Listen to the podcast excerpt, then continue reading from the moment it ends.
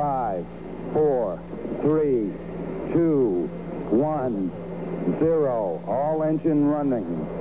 Liftoff.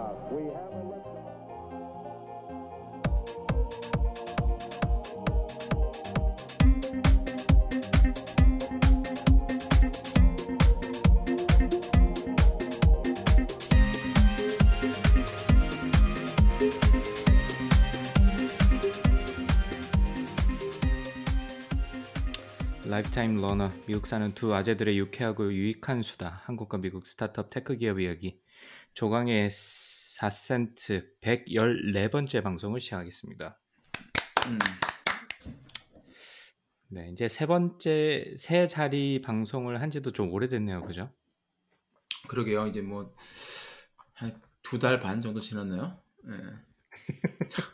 그래, 그러니까 이제는 조금 뭐랄까 뭐 이 카운트를 하는 게 의미가 있나 싶기도 하고 항상 이게 예, 그렇죠. 그러네요. 100번째까지는 딱 아, 그래도 세 자리 센츄리 느낌이, 아. 느낌이 있고 다음번은 막 500이나 1000 정도 가야 또 느낌이 좀 오지 않을까? 뭐 그런 생각이 듭니다.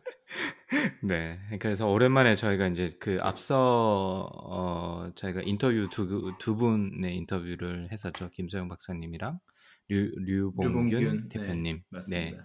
이렇게 어, 국방과 우주 시리즈를 이렇게 간단하게 마무리하고 음. 하다 보니까 또 저희 주변에 또 인터뷰할 만한 분이 뭐 많더라고요. 무 박사님도 그렇고 어, 하다 보니까 좀 궁금해졌고 그래서 예, 휴 Hughes 아. Research Lab. 예. 예, HR Lab. 그쪽도 네 그쪽도 궁금해졌고 그래가지고 아 요쪽 요 분야도 좀 이렇게 develop을 해보면 좋겠다라는 느, 아, 느낌이 음, 들었어요 저희가 인터뷰하고 나서. 아 그래서 앞으로도 갈 길이 멀다라는 그쵸. 말씀을 드리고 몇 가지 업데이트를 드리겠습니다. 저희가 오랜만에 본 방송을 하는 거기 때문에.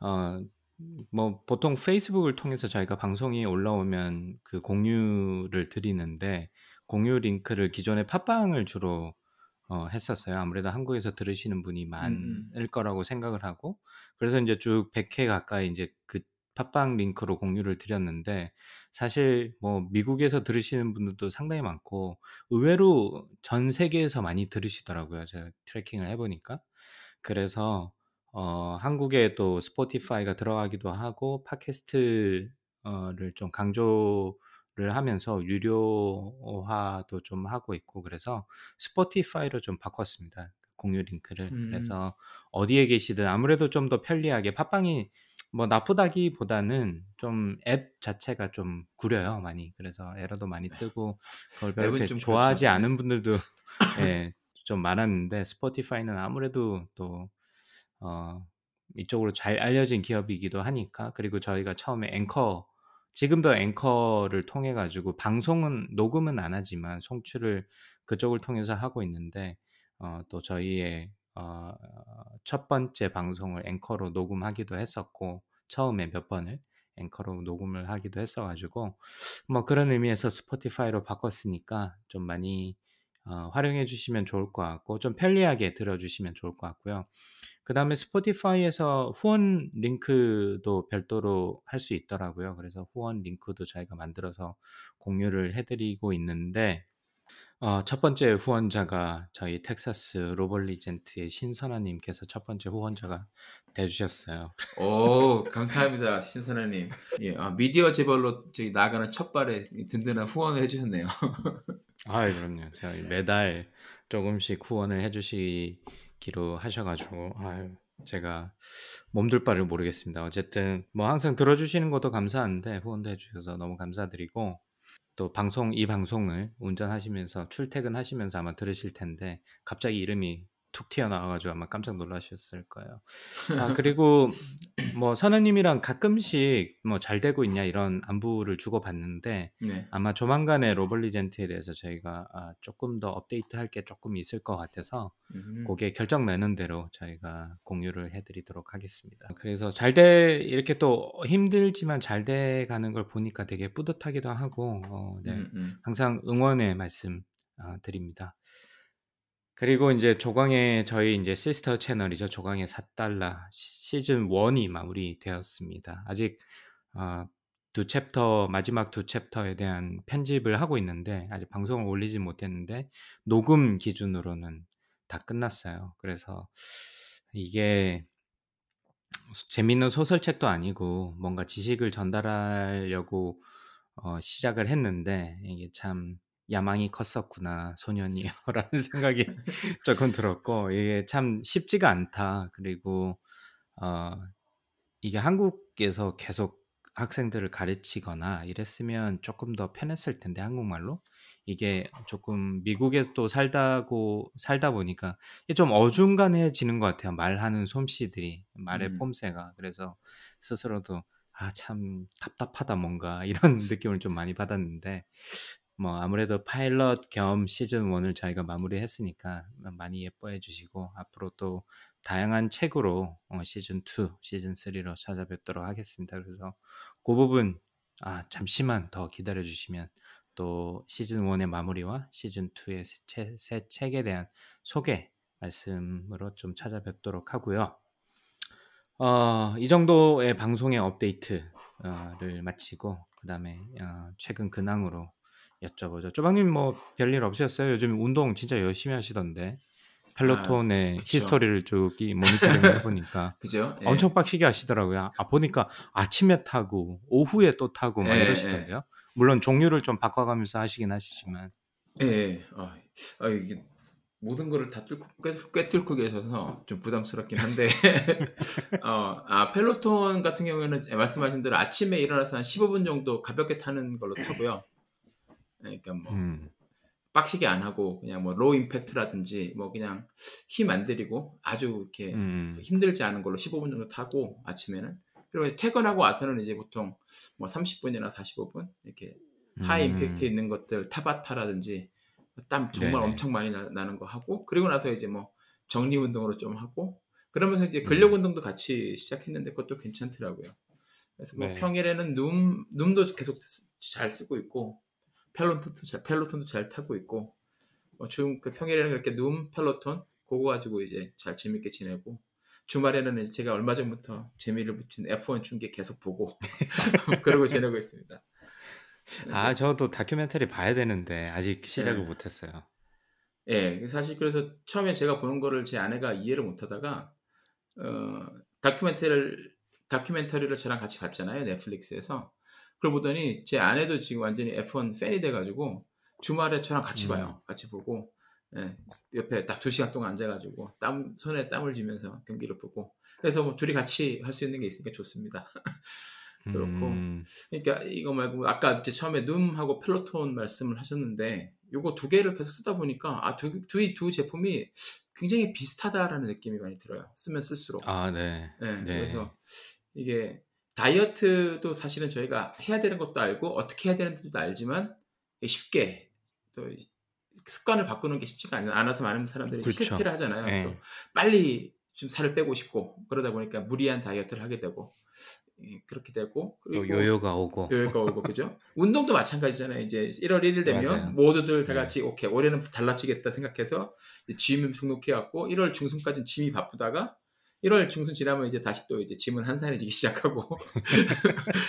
그래서 이제 사람들이 계속 그렇게 바뀌는데 요가 요것들을 이제 소비자들의 이제 행동 변화를 딱 통해서 이렇게 롱텀으로 음, 이렇게 서스테이너블 이렇게 지속 가능한 변화를 유동 유도해서 어 뭐 다이어트라든지 아니면 이제 운동 습관 변화를 음. 이렇게 이끌어낸다는 점에서 두 제품이 아, 이상하리만 지금 재- 재미있을 좀 재밌게 예, 아주 비슷한 것 같아요. 그래서 두 제품을 매일매일 함께 사용하니까 시너지도 나고 예, 뭐 이제 스스로 변화도 많이 있고 그래서 계속 쓰고 있고 제 아내한테도 계속 이제 추천을 하고 있습니다. 눈, 눈을 써보라고. 네. 요즘 최근에 SNS에 많이 나오시더라고요, 정세주 대표님. 아, 예, 그쵸. 큰 네. 또 투자 네. 유치하셔가지고 이제 IPO 간다고 그러는 것 같은데, 아, 진- 대단합니다. 그- 어, 샌디에고는 요즘 어떤가요? 아, 샌디에고는 요즘에 이제 거의 일상, 뭐 미국 대부분이 마찬가지겠지만 거의 코로나 전에 일상으로 거의 복귀된 것 같아요. 정말. 그쵸? 예, 예. 예, 느낌상. 예. 네. 아이들 학교 가는 건 빼놓고는 거의 다 되지 않았나 싶을 정도로. 음, 예. 음. 길에 차도 굉장히 많고 예, 그리고 출퇴근 시간에는 러시아워도 이제 좀 이제 슬슬 보이기 시작하고 뭐 저희 음. 회사에도 출근하는 사람들이 점점 많아지고 그래서 뭐 어, 주, 네. 예, 금요일 같은 경우에는 다 같이 뭐 주문 그 음식을 주문해 가지고 좀 간단하게 뭐 점심 회식도 하기도 하고 어, 예, 이 미팅룸에서 대면 미팅도 자주 하고 그러다 보니까 아 그래 이게 사실 훨씬 낫구나. 예, 아, 집에서 일하는 게 좋은 점도 있는데 역시 이게 미팅하고 회의하고 아이디어 회의할 때는 직접 만나서 칠판에서 뭘 써야 되는구나 라는 걸 다시 한번 느끼고 그쵸. 있습니다. 네. 예, 옛날 아날로그 예, 아재들이라 가지고 뭔가 써야 되고 써, 써야 돼요. 예, 그렇게 안 칠판 칠판 맞아요. 있어야 되고 예, 있어야 되고 사람들이 모여 있어야 그래도 서로 딴짓 안 하고 집중도 하고 예, 그렇게 되는 맞습니다. 거죠. 예. 아무래도 그 생산성 부분에는 온라인의 약점이 분명히 있는 것 같긴 하- 있죠. 예. 해요. 어느 예, 어느, 어느 예. 정도까지는 뭐 대체가 가능하더라도 예, 그 그렇죠. 예, 대면 미팅을 완전히 바꿀 수는 없을 것 같아요. 바꿀 수 없을 것 같고 네. 그리고 강박님께서 이제 제 페이스북에 이제 또 하나 공유를 해주셨는데 저희 회사에서 저희 제품 WOLF Cell Sorter 이제 second generation launching을 이제 했습니다. 마케팅을 시작을 했고 감사합니다. 네. 축하드립니다. 네. 감사합니다. 네. 아, 이거 어, 할 때는 처음에 WOLF generation 1 같은 경우는 저희가 뭐 그냥 정말 카우보이처럼 자충우돌하면서 막 개발하고 이 프로세스라는 것 자체가 음. 제대로 갖춰지지 않은 상태에서 해가지고 어, 음. launching을 한 다음에 저희가 굉장히 아, 많은 점들을 배웠고 고통을 많이 네, 겪었어요. 네. 교- 고통을 많이 음. 겪었고 예, 그리고 이제 여러 가지 뭐 실수를 나중에 깨달아서 아 그때 처음에 시간과 돈이 들어도 해야 될 것들이 있는데 그런 것들을 안 하면 결국 나중에 음. 몇 배의 시간을 들이고 몇 배의 돈을 들여서 이거를 실수를 아그 안에 그 건너뛰었던 스텝을 언젠, 언젠가는 해야 된다라는 사실을 제가 깨달아서 네. 이번에는 이제 product development 하는 flow하고 마케팅 프로세스를 최대한 갖추고서 거기에 음. 맞춰가지고 개발 일정을 가져가기 위해서 노력을 굉장히 많이 했거든요. 아 그러다 음. 보니까 이게 말이 쉽지 정말 에, 팀원들끼리 많이 싸우고 음. 저도 뭐 예, 제안했던 거 거절도 너무 많이 당하고 좌절도 많이 하고 힘든 시기가 많았는데 음. 그래도 나오고 나니까 이제 그래도 아 예전보단 그래도 좀 더 스트럭처가 갖춘 갖춰진 상황에서 이제 프로세스를 밟아 놓으니까 아 그래도 한 번 더 한 단계 좀 더 발전한 느낌이 들어서 팀원들도 다들 이제 끝나고 나서 너무 좋아했고 며칠 정도 쉬었어요 한 그 핵심 멤버들은 한 이틀 정도 이제 아, 아, 네. 아무것도 아무, 아무것도 못 하겠다 그래서 이렇게 가라 그래서 걔들은 이제 어디 사라졌다가 돌아오고 어. 하여튼 요 젠2가 저희 회사의 성장을 견인해서 저도 뭐 좋은 소식을 예, 자주 전할 수 있으면 좋겠습니다. 네, 뭐, 요 이야기를 조금 해보자면, 뭐, 약간 사심을 담아서 방송에 저희가 녹여를 내자면, 그, gen, 첫 번째 generation과 second generation, 혹시 차이가 뭔가요? 제일 큰 차이. 아, 뭐, 잘 모릅니다만은 저는, 네네. 뭐, 그걸 아니, 좀 뭐, 소개를 시켜 주신다면, 네. 그렇죠. 예, 아, 감사합니다. 제, 저희 회사 제품 WOLF가 세포를 분석해서 분리하는 기계잖아요. 근데 이제 네. 세포를 분석을 할때 저희가 레이저를 사용을 해서 세포에다가 레이저를 쏴서 이제 세포에서 나오는 여러 가지 빛, 빛의 시그널 음. 신호를 이제 검색을 해가지고 아, detection 그러니까 검출을 해가지고 네. 그걸 가지고서 이제 딱그 분석을 하는데 gen 1 같은 경우는 이제 레이저 종류가 딱 하나였어요. 그래서 아, 예, 네. 예, 파란색 488 나노미터 파장의 이제 빛을 내는 blue 레이저 하나만 딱 있었는데 음, 쓰다 보니까 이제 많은 뭐 대부분들은 그냥 하나 정도만 쓰면 되는데 또 다양한 리서치를 하신 분들이 있기 때문에 그렇죠. 어, 예, 네. 계속 이제 저희 field application scientist들이 이제 뭐 설치를 하거나 데모를 하거나 뭐 이렇게 하고 나면 그 사람들이 물어보는 게 그거예요. 아, 우리 레이저가 하나 더 있었으면 좋겠는데 하나 더 추가할 수 없느냐 이래서 그, 그거 갖고 계속 이제 고민을 하다가 gen 2에는 레이저를 하나 더 넣었습니다. 그래서 기, 기존에 있던 그 파란색 레이저는 그대로 있고 그리고 이제 고객들의 그 실험 할 실험하는 세포 종류랑 뭐 그 사람들이 예, 종류에 따라서 사용하는 염색 색, 염색약이라고 할게요. 염색약의 색깔도 다 다르거든요. 그냥 그런 색깔에 맞춰서 두 번째 레이저를 선택할 수 있게 했어요. 그래서 하나는 예, 아, cus, customize로 할 수 있게. 그렇죠. 하나는. 예, 그렇죠. 예. 기본적으로 파란색은 무조건 들어가 있고 고객님의 needs에 그 맞춰서 보라색이나 아니면 노란색이나 아니면 빨간색 레이저를 이제 선택할 수 있게 음. 해놨어요. 그게 가장 음. 커요. 그래서 기본 처음에 했던 저희 제품은 어, 레이저가 하나 있고 색깔을 딱 세 개까지밖에 구별을 못 하는데 음. 예, 젠2 요 녀석은 레이저가 두 개 있어서 색깔을 아홉 개까지 분류를 할 수가 있어요. 그러니까는 아, 예, 훨씬 그러니까 더 똑똑한 나이가 왔군요. 똑똑하고 조금 더 이제 복잡한 실험도 이제 가능한 거죠. 예, 그래서 음. 이제 저희가 이제 그왜 뭐 TAM, SAM 이러잖아요. 뭐 total 네. addressable market 이런 식으로 얘기하는데 저희가 이제 addressable 할 수 있는 그 시장 크기가 좀 더 커진 거죠. 아, 그래서, 어, 예. 아, 그렇겠네요. 네. 예, 예. 그래서 그게 가장 큰 변화고요. 나머지는 이제 디자인에서 조금씩 예, 바꿔놓고 뭐 앞, 그 전에 거는 이제 그 정육각형 모양이었는데 cubic 음. 모양이었는데 저희 제품을 네네. 이제 후드 안에 집어넣어서 사용하는 분들이 많다 보니까 이 깊이가 음. 조금 더 얕, 얕으면 야- 옆으로 약간 네네. 늘리고 앞뒤로 약간 좀 홀쭉해지면 자기들이 집어넣은 다음에도 그 앞에 일할 수 있는 공간이 많으니까 아, 그렇겠다. 어. 예, 예. 그렇게 해달라고 그래서 그거 좀 바꾸는 그거 두 개가 가장 큰 변화고요. 나머지는 이제 뭐 어, 근데 그런 것들. 것들이 그냥 그냥 책상에 앉아서는 알 수 없는 것들이네요. 그죠? 그쵸, 실제로 그쵸. 예. 첫 번째 generation이 나가서 이런 피드백이 아 이랬으면 좋겠다라는 의견을 받아서 지금 만드신 거 그 두 가지 큰 변화를 만드신 것 같은데 네. 어 그것도 흥미롭고 나중에 그 첫 번째 generation을 만드실 때 했던 그 바보짓 모음을 방송으로 어. 특별 특별히 또 한번 해보면 알겠습니다. 어떨까라는 생각이 갑자기 들었네요. 네. 어, 막 아마 관심이 질- 있으신 분들이 예, 많, 많을 것 같은데 그쵸. 예, 눈물 질질 짜면서 네. 얘기할 것 같습니다. 기억에서 빨리 사라지기 전에 예, 어, 그렇죠. 그 이야기를 해- 해봐도 좋을 것 같네요. 예, 네. 기록을 해놔야죠. 네. 네, 뭐제 아, 어쨌든 그 정도. 울프 예, G2 파이팅입니다. 네, 감사합니다. 자, 강관님은 어떻게 지내셨습니까? 방학하셨다고 제가 들었는데. 네, 방학한 지가 이제 벌써 보름이 됐네요. 아, 보름 조금 넘은 것 같고 3주 정도 된것 오. 같습니다. 방학한 지. 네, 드디어 이 맛에 이 직업을 하는 거 아니겠습니까? 방학 없 네, 방학했다는 것을 SNS에 올려서 많은 직장인들의 부러움을 사는 이 맛에 예, 네, 이 직업을 하는 것 같고요. 아, 저희 작년에 쪼박님이 집을 사셨는데 저도 드디어 이제 어, 아, 집을 샀습니다. 그래서 축하드립니다. 네. 어, 뭐, 네, 감사합니다. 집 사는 과정에 대해서는 쪼박님께서 언뜻 말씀해 주시긴 하셨는데, 나중에 미국 생활편에서 조금 더 깊이 어, 나눠, 이야기를 음, 나눠 보기로 하고, 사실 그 한국과는 좀, 한국에서는 그냥 부동산에 가서 뭐 집 보고, 마음에 들면 앉아서 부동산에서 집주인이랑 앉아서 계약하고, 뭐 이렇게 하면 대략 끝나고 되게 간단한데 뭐 물론 중간에 은행도 갔다 오고 뭐 이런 일이 필요하겠습니다만은 미국 같은 경우는 이게 좀 시간이 생각보다 길더라고요. 그래서 보통 그쵸. 어 제가 오퍼 집주인이 집을 내놓으면 거기에 제가 오퍼를 넣고 그 오퍼가 이제 양쪽이 다 오케이 해서 사인을 하게 되면 그때부터 대략 뭐 한 달 혹은 두 달 정도 기간을 통해 가지고 클로징을 합니다. 뭐 거기 인스펙션도 하고 뭐 감정도 하고 뭐 이런 과정들이 들어가는데 어쨌든 그 과정들을 모두 무사히 잘 끝나 가지고 지난 28일이죠. 어 이틀 전 음, 음. 이틀 전에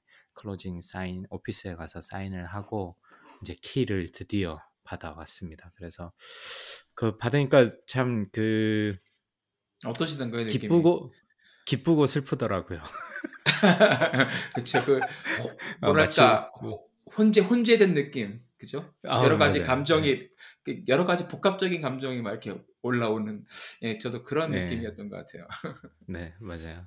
그래서 뭐 모두 주변에서 다 아, 축하한다고 첫 집이니까 특히 음, 음. 미국에서 첫 집이니까 예, 뭐 그렇긴 한데 아, 이게 또 집이 제가 뭐 어떤 물건을 사듯이 전체를 제 돈을 주고 사는 거면 그랬을 텐데 대부분의 이제 또 빚이라는 것을 융자를 받아서 보통 집을 사니까 워낙 단위가 그쵸. 크다 보니까 음. 그러다 보니까 아 앞으로 지금 내 나이가 이만큼인데 앞으로 30년 동안 이걸 갚아야 되면 내가 언제까지 일을 해야 될까 뭐 이런 생각도 좀 그쵸. 들고 하다 보니까 예, 막연히 아, 기쁘다기보다는 약간 좀 아 그렇구나라는 생각도 있고 또 뭐 다운페이 하면 지금까지 모아놨던 것도 사실 어떻게 보면 딸딸 끌어가지고 다 이제 이제 지불을 하게 되잖아요. 그러니까 그렇죠. 예. 통장 잔고도 그 전에는 그래도 좀 있었다고 생각했던데 그게 또 다 없어지기도 하니까 물론 그게 이제 집으로 변환된 거지만 음, 형태가 변환된 거지만 어쨌든 통장에서는 돈이 없어지니까 그것도 사실 조금 그래서 어쨌든 좀 복합적인 감- 감정이 있는 것 같고 그- 예, 그래도 뭐 좋긴 좋습니다. 좋아서 좋죠. 예. 사실 뭐 이거 30년 갚아야 되니까 저희가 거의 송혜 선생님 나이 될 때까지 일을 해야 되긴 하는데 그렇긴 한데 그래도 그게 아니면 또 렌트를 그만큼 내야 되는 거잖아요. 그렇죠. 그렇죠. 예, 그렇죠. 예. 예, 그렇게 되면 그리고 따, 따져보니까 뭐 세금 혜택도 있고 이자에 대해서는 세금 혜택도 있고 예, 이래가지고 예.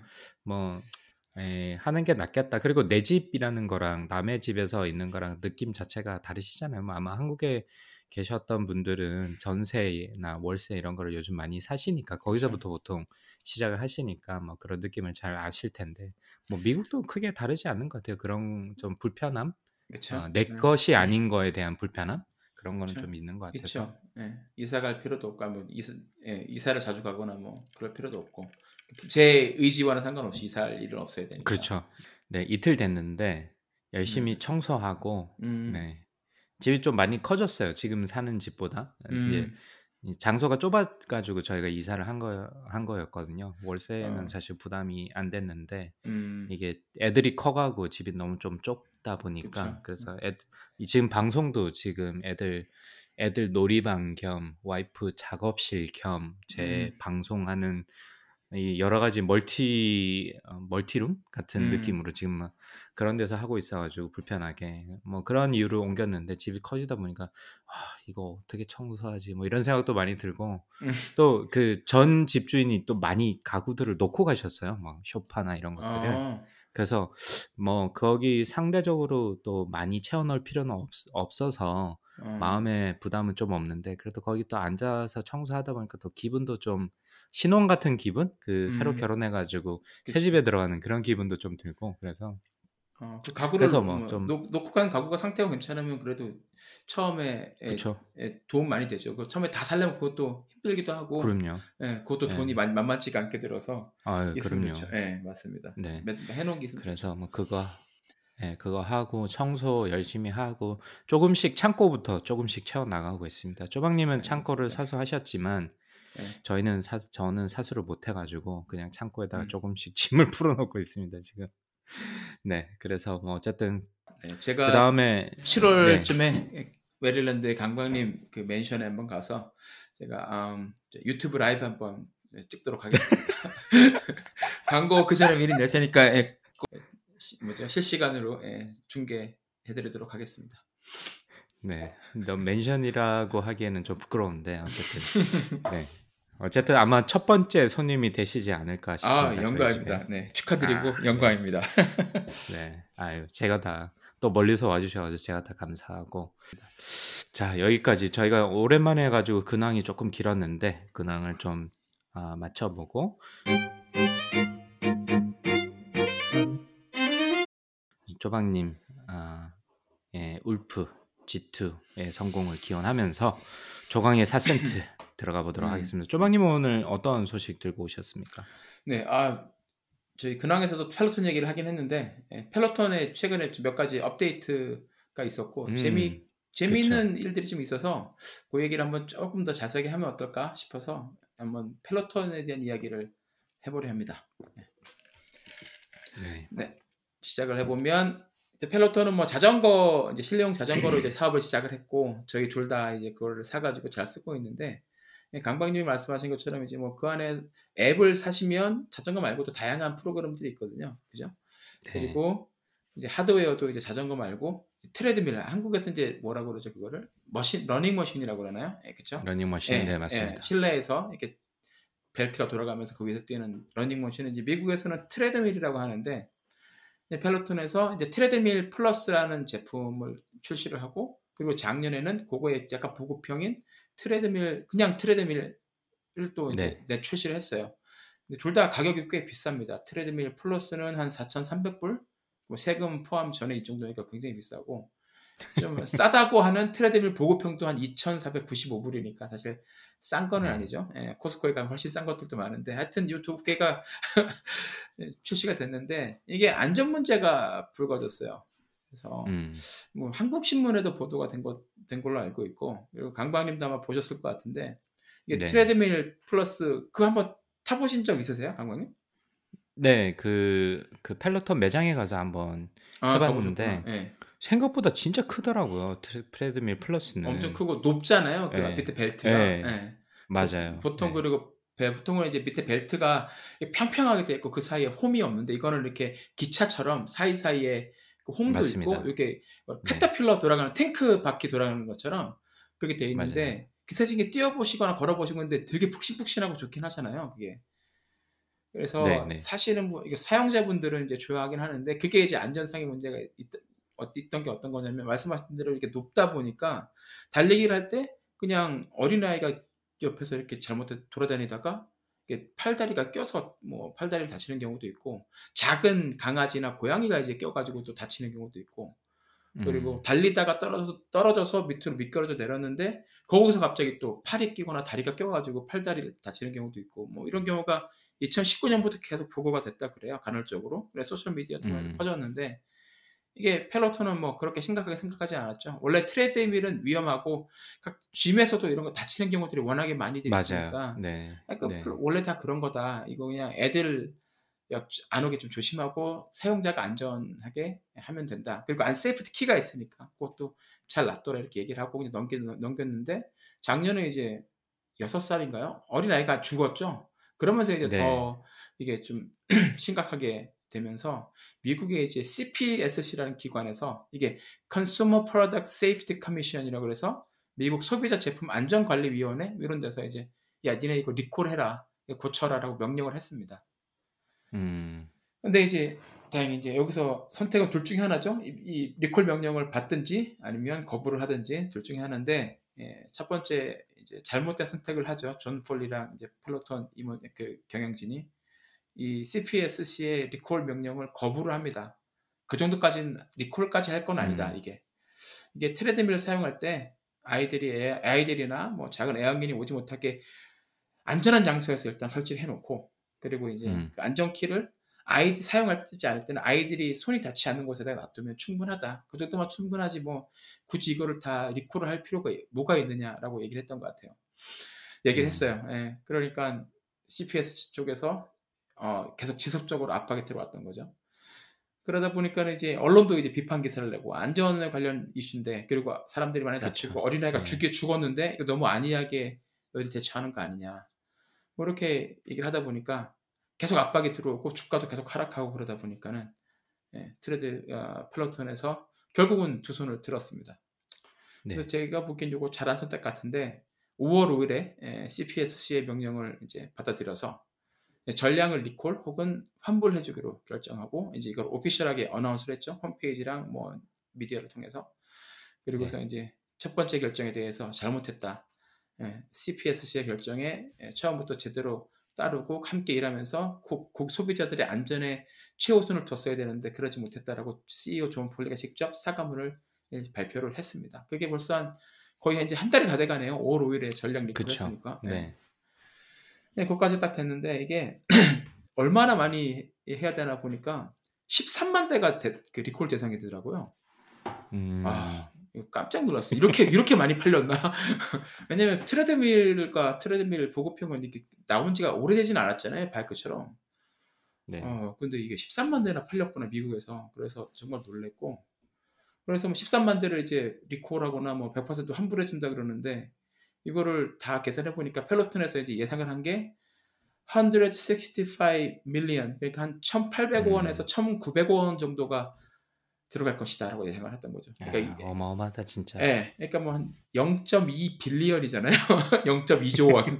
그러니까 아 이게 쉽지 않은 결정이었겠다. 처음부터 받아들이지 그렇죠. 않고 한번 네. 개겼던 그 결정이 이유가. 이해, 예, 아, 음. 이해가 안 되는 건 아니더라고요, 사실. 예, 이게 음. 얼마나 힘들겠어요, 그죠? 예, 그래서 그쵸.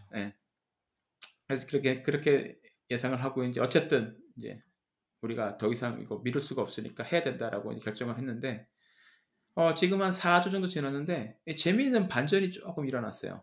예, 제가 얼마 전에 뉴스를 봤는데 펠로톤 트레드밀 플러스 혹은 이제 보급형 트레드밀을 소유하고 있는 고객 중에서 한 100명을 무작위로 추출해서 여론 조사를 해봤답니다. 그래서 survey를 했더니 그 중에 딱 4%만이 리콜 조치에 응할 것이다라고 대답을 했다고 그래요. 음, 딱 4명만.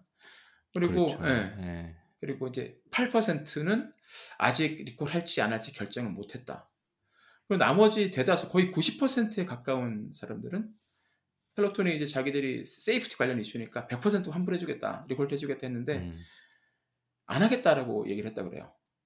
그래서 아니 왜 안 하지? 그래서 한번 봐- 봤는데 이제 안 하겠다는 사람들한테 이제 이 여론조사 기관에서 이메일을 보내달라고 그랬대요. 왜 리콜을 원하지 네네. 않는지. 그런데 여러 가지 유형이 있는데 보니까 첫 번째 유형은 이거 내가 보기엔 뭐 안전하다 이거죠. 그러니까 부- 굳이 반려동물이나 뭐 어린이들이 이제 트레드밀 주변에 못 오게 하고 이미 그렇게 하고 있고 그리고 얼마 전에 그렇죠. 펠로톤이 예, 소프트웨어를 업데이트를 했는데 그게 이제 화면에 그 패스워드를 넣지 않으면 패스코드를 넣지 않으면 아예 기계가 움직이지 않게 해놨으니까 어린애들이 설령 올라가서 그걸 누르더라도 괜찮다. 아무 문제 없고. 음, 난 그냥 쓴, 난 집에 애도 없고, 뭐 이런 사람들도 있고, 어, 잘 그쵸. 쓰고, 예, 네. 잘 쓰고 있고, 이 덕, 이거 덕분에 내가 팬데믹 기간 동안에 몸도 많이 좋아졌고, 하루에 일과처럼 됐는데, 이거, 구- 나는 이걸 굳이 내가 이거 해야 될 필요를 못 느끼겠다라고 하는 사람들이 많고, 음, 뭐 트레드밀 플러스 같은 경우는 그렇지만, 트레드밀은 트레드밀 플러스처럼 이렇게 높아가지고 그 밑에 끼는 사고가 아니라, 이건 TV가 가끔 떨어진대요.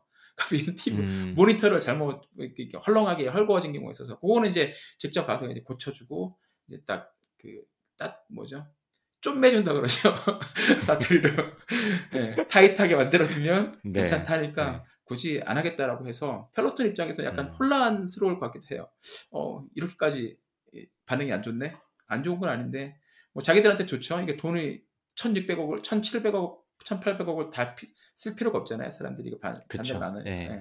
그러니까 그 정도만 해도 이거 생각 충분하다라고 생각하는 고객들이 많은 것 같고 유형 다른 유형 두 번째는 이게 안 쓰는 사람들도 되게 많은데 어차피 뭐 이거 안 타고 빨래거리로 쓰고 있고 이게 모양이 이뻐서 인테리어도 괜찮은데 뭐 귀찮게 또 리턴을 하냐 이런 사람들도 꽤 있다 그래요. 그래서 맞아요. 예. 음, 뭐 제 개인적으로 이사, 이게 좀 이해가 안 되긴 하는데 이게 아무리 리턴하면은 안 쓸 거면 그냥 리턴하면 자기들이 그냥 가져가서 100% 환불을 해주는데 그 쓰지도 않는 그러니까. 거를 굳이 갖고 있나 싶은데 또 뭐 여러 여러 유형의 고객들이 있으니까 그렇게 해서 지금 이 펠로톤은 그 리콜에 응하겠다는 사람들이 굉장히 적은 것 같아요. 10%도 안 되는 것 같습니다. 음, 예, 제가 뇌피셜을 돌려보면 이 펠로톤 트레드밀 벨트가 아까 강광님도 이제 올라가 보셨지만 특이하게 디자인되어 있어가지고 이 쿠션을 많이 줘서 달리는 사람한테는 굉장히 좋은 경험을 줄 수가 있는데 그 아래 공간에 이제 공간이 넓으니까 아이들이 끼는데 그렇죠. 정작 트레드밀에서 뛰다가 부상당하는 사람, 사람들은 거의 없고 오히려 그거 이제 음. 뛰면서 무릎이 그 전에 뭐 뛰던 것들은 무릎이 아팠다가 아, 아팠다거나 뭐 발이 아팠다거나 이랬던 사람들이 많은데 그런 부작용들은 오히려 없으니까 오히려 그냥 음. 뭐 성능 자체에 만족을 하고 어 그리고 이제 그 펠로톤이 취해준 조치 그러니까 뭐 소프트웨어를 음, 업그레이드 한다든지 그 정도에 만족하는 사람들이 되게 많은 것 같아요. 그래서 펠로톤 음. 입장에서는 이거 어 다행인 거죠. 그리고 그 그렇죠. 펠로톤에서 예, 그 강사분들도 좋은 거죠. 그거 강사 viewers에 따라 이제 돈 받는 거잖아요. 그분도. 그렇죠. 예, 예, 예. 예. 그러니까 그거를 실내에서 하는 그게 페- 그걸 리콜을 해버리면 그분들은 예, 수입이 떨어 완전히 끊기는 건데 다행이라는 생각이 좀 들고 네. 거기다가 뭐 몇 가지 뭐 생각해 볼 수 있는 거는 음, 제 생각에는 네, 뭐 첫 번째는 저 supply의 문제 그, 그 공급의 문제가 좀 있었잖아요. 그 특히 그쵸. COVID 있으면서 막 맞아요. 뭐 쪼박님도 엄청 오래 기다리셨고 이세림 박사님도 그렇고 그래서 이게 수급이 잘 안 되다 보니까 사람들이 지금 이거를 환불 신청하거나 이러면 혹시 내가 다시 사고 싶을 때이또 그만큼 또 기다려야 되는 뭐 음, 그런 음. 생각도 조금 있었을 것 같고 첫 번째는 그죠. 유형 두 번째 유형 트레미 트레드밀을 가지고 있는데 안 쓰면서 왜 환불을 안 하냐라는 유형에 대한 조금 생각을 해보자면 그냥 이제 펠로톤이 요즘 하도 핫하다 보니까 그 브랜드 자체에 대해서 음, 그 사람들이 저도 뭐 어떤 분들이 집에 오면 저희 집에 들어오자마자 이제 바이크가 보이거든요. 그래서 야 너 펠로톤 가지고 있어? 이게 첫 번째 질문이에요. 대부분 음, 아시는 분들은 그러니까 그러다 보니까 이게 뭔가 좀 이 힙함의 어 힙한 걸 보여주기 위한 인테리어 소품으로는 어, 물론 비싸긴 하지만 어차피 산 거니까 이미 그쵸. 제격이 아닌가 싶어서 굳이 뭐 이런 힙함을 내가 포기할 필요는 없지 않을까라는 엉뚱한 생각을 조금 해봤습니다. 예, 근데 아까 처음 그래서- 말씀하신 그거는 확실히 좀 맞는 것 같기도 해요. 저도 저도 비슷한 생각을 했었는데 네네. 그 아무래도 이게 너무 오래되다 보니까 이 리콜하거나 환불했을 때 이걸 다시 하려면 내가 얼마나 오래 기다려야 될까, 그죠? 어, 뭐 연말까지 못 받을 수도 있지 않을까, 뭐 그런 생각도 하는 것 같고. 그쵸. 예, 네. 그런 입장에서 쓰- 그냥, 아, 그냥 이대로 쓰는 것도 나쁘지 않겠다라고 생각을 하는 것 같아요. 근데 이제 거기 음. 이제 이거 하- 이 발표를 하기 리폴에서 이렇게 리콜하고 한다고 발표한다 하- 발표하고 나서 지난주에 또 하나 더 발표를 했어요. 아까 방금 말씀하신 그런 어 뭐죠 기다리는 대기 시간 이런 거랑 이제 어, 관련돼 있는 건데 미국 오하이오 주에서 이제 펠로톤 공장을 설립하겠다라고 발표를 했어요. 그래서 2023년부터는 어, 펠로톤이 자사의 바이크하고 자전거하고 트레드밀을 미국에서 생산을 하겠다. 여태까지는 음. 계속 대만에서 생산을 하더라고요. 저는 중국에서 하는 줄 알았는데 대만에서 음. 주로 생산을 하다 보니까 뭐 부품 수급 문제도 있고 그리고 또 이거 그쵸. 가지고 오는 음. 물량 이제 일로 넘기는 문제도 있고 그리고 뭐 리콜 같은 거 하려고 하려고 그러면 이것도 대만 업체에다 연락을 하고 해야 되니까 비용도 훨씬 더 많이 들고 그래서 이제 고민하다가 아 이제 미국 오하이오 주에 이제 아우 뭐 펠로톤 Output Park라고 명명 이제 이름을 지은 그 뭐죠 펠로톤 공장 지대를 이제 설립하려고 그러는 것 같아요. 그래서 미국에서 제조를 할 예정이라고 그러고 미국에서 제조가 이제 순조롭게 된다면 아마도 이제 부품 수급 문제라든지 아니면 뭐 대기하는 문제라든지 이런 것들도 해결될 것 같고 그리고 가격도 조금은 내려가지 않을까 뭐 그런 기대도 해볼 수 있을 것 같습니다. 저는 요 기사에서 이름 참 잘 졌다라는 생각이 들더라고요. 펠로톤 아우프팍. 예, 그렇죠. 예. 이거 타보신 분들만 아는 거죠, 이거. 아웃풋이 네, 어떤 참- 의미인지는. 예. 참 센스 있게 잘 졌다. 뭐 여러 가지 네. 중의적인 의미가 있는 것 같은데 그쵸, 참 그쵸. 이렇게 네. 직관적이게 잘 진 것 같다라는 생각이 들었습니다. 네, 맞습니다. 그래서 이걸 딱 읽다 보니까 나, 제 생각은 나 이거 앞으로도 결과가 어떻게 나오든 간에 두고두고 좀 이렇게 비즈니스 케이스로 아마 음, 다뤄볼 만한 그런 사- 사례가 아닐까라는 생각이 들었습니다. 특히 제조업 분야에서 이게 리콜이라는 건 거의 뭐 사형 선고와도 같은 이제 느낌으로 다가오는데 왜냐면 비용이 너무 많이 들어가니까. 근데 결국 해야 될 리콜 해야 된다라고 이제 생각이 판단해서 그냥 빨리 그래도 시작을 하는 게 나- 음. 장기적으로는 예, 회사의 survival을 위해서 좋은 것 같아요. 마케팅이라든지 음. 브랜드 의 가치를 위해서도. 그래서 보면 네네. 예, 펠로톤 이제 아마도 존 폴리도 배웠겠죠. 솔직하고 안전 관련 관련된 이슈에는 좀 빨리 대응하는 게 좋을 것이다는 생각을 했을 것 같아요. 제 그 안에서 제대로 이제 지금 우리가 뭘 잘못했고 어떻게 해야 되는가에 대한 의논들을 많이 했다면 차라리 2019년에 이제 계속 유튜브나 이런 데 올라올 때 그때 조금 빨리 심각하게 받아들이고 액션을 취했으면 오히려 지금 그냥 호미로 막을 걸 가래로 막은 꼴인데 그래도 지금이라도 늦지 않게 이렇게 조치를 취한 거는 잘한 일이라는 생각이 들고 이제 그 부분에 대해서 아마도 안에서 새로운 조직을 만들거나 뭐 팀을 만들지 않을까. 그리고 안전에 대해서 이런 조치들을 만들고 그 안에서 프로토콜을 만드는 팀의 목소리에 힘이 실리지 않을까 그런 생각을 좀 음. 해봤습니다. 이게 괜찮은 게 어, 작년 막 다른 그런 비슷한 경쟁사들도 언젠가는 겪을 문제잖아요. 그렇죠. 예, 근데 펠로톤을 미리 겪어서 이제 잘 해결하고 나오면 아무래도 그 부분에서 일단 그 그런 리스크는 좀 낮아지거나 없어지는 거고. 그리고 작년 말에 그 프리코어라는 운동기구, 헬스기구 회사를 한 4,500억 원 주고 인수를 했잖아요, 펠로톤이. 네. 이제 이것도 네. 이제 결국 홈 트레이닝을 하, 겠다라고 해서 이제 뭐 운- 그런 유산소 운동뿐만 아니라 뭐 기- 기구 운동이라든지 뭐 상체, 상하체 근력 운동하는 기구들도 집안에 이제 갖, 갖다 놓게 하려는 게 장, 장기적인 계획인 것 같은데 사실 트레드밀이 위험해서 안전 사고가 많이 난다고 생각을 하면 그런 근력 운동 기계들이 진짜 안전 사고 날 수밖에 없는 것들이잖아요. 무게가 어마어마한 그쵸. 것들이니까 뭐 그렇죠. 케이블에 네. 엉킬 수도 있고 그런데 이제 그런 게 돼가지고 이제 나중에 막 한꺼번에 막 여러 개가 터져가지고 정신 못 차리고 어- 우왕좌왕하기보다는 요번에 이제 한번 요 격을 요걸 겪으면서 되게 좀 좋은 예방 주사 같은 예, 그런 게 되지 않을까. 잘만 요번에 이제 처리를 한다면 그래서 네. 펠로톤 그래서인지 요즘에 펠로톤 주식도 이제 바닥 찍다가 계속 올라가는 것 같아요. 뭐 저희도 펠로톤한테 아무런 일전 한 푼 받지도 않았고 그렇죠. 직접 쪼방님도 본인 돈으로 사셨고 저도 제 돈으로 사가지고 지금 열심히 타고 있는데 그런 이 브랜드 로열- 로열티를 이제 제품이나 회사를 떠나서 브랜드 로열티를 잘 관리하고 가져가는 게 이런 의미에서 굉장히 많이 도움이 될 것 같아요. 그러니까 이게 어떤 음, 그런 CSR 기업의 사회적 책임 부분에서도 많이 나오는 얘기가 사실 이제 연구들을 살펴보면 CSR을 하는 게 직접적으로 재무적 성과에 영향을 미치냐라는 부분에서 테스트하는 것마다 다 다르게 나오거든요. 어떤 부분에는 굉장히 이제 부정적으로 나오기도 하고 그게 사회적 책임을 하는 부분에 있어서 비용이 분명히 들, 들잖아요. 그렇기 그쵸. 때문에 음. 재무적인 부담도 분명히 있지만 그럼에도 불구하고 많은 사람들이 좋은 이미지를 가지고 어, 가는 건 이제 장기적으로 봤을 때는 이게 도움이 될 거다. 뭐 이런 여러 가지 어, 시각이 있는데 여기도 브랜드도 마찬가지로 좋은 브랜드를 관리하고 좋은 로열 커스터머를 이렇게 확보하는 게 기업으로서는 중요할 수밖에 없는 게 이 사람들이 보다 더 긍정적인 효과를 가져오는 경우도 있겠지만 특별히 이런 이그 어, 좀 위기 상황에 왔을 때 음. 이런 분들의 역할이 훨씬 더 중요해지는 것 같아요.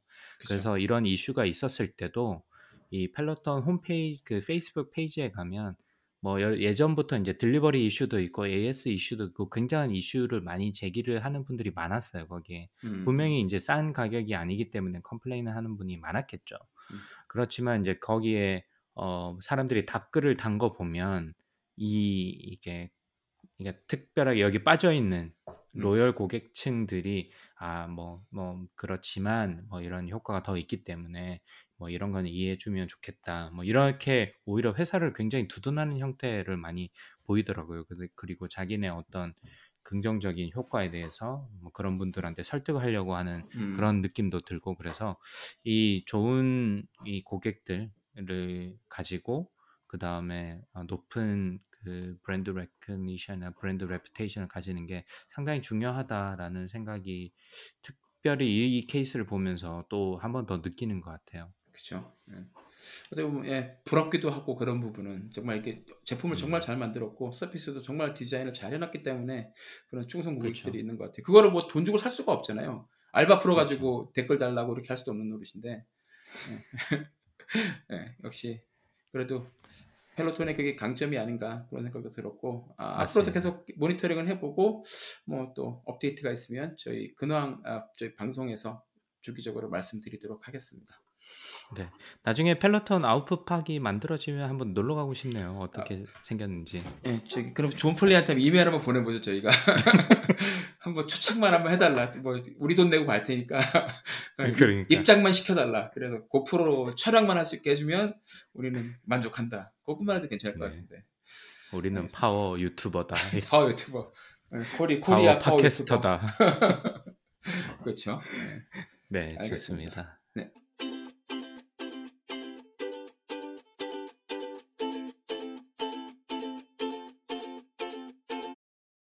강관님은 어떤 내용을 가지고 오셨습니까? 네, 오늘 뭐 몇 가지 소식을 가져왔는데 음. 첫 번째는 그 짧은 리비안 자동차 전기 자동차 리비안의 어, 업데이트입니다. 리비안 사시나요?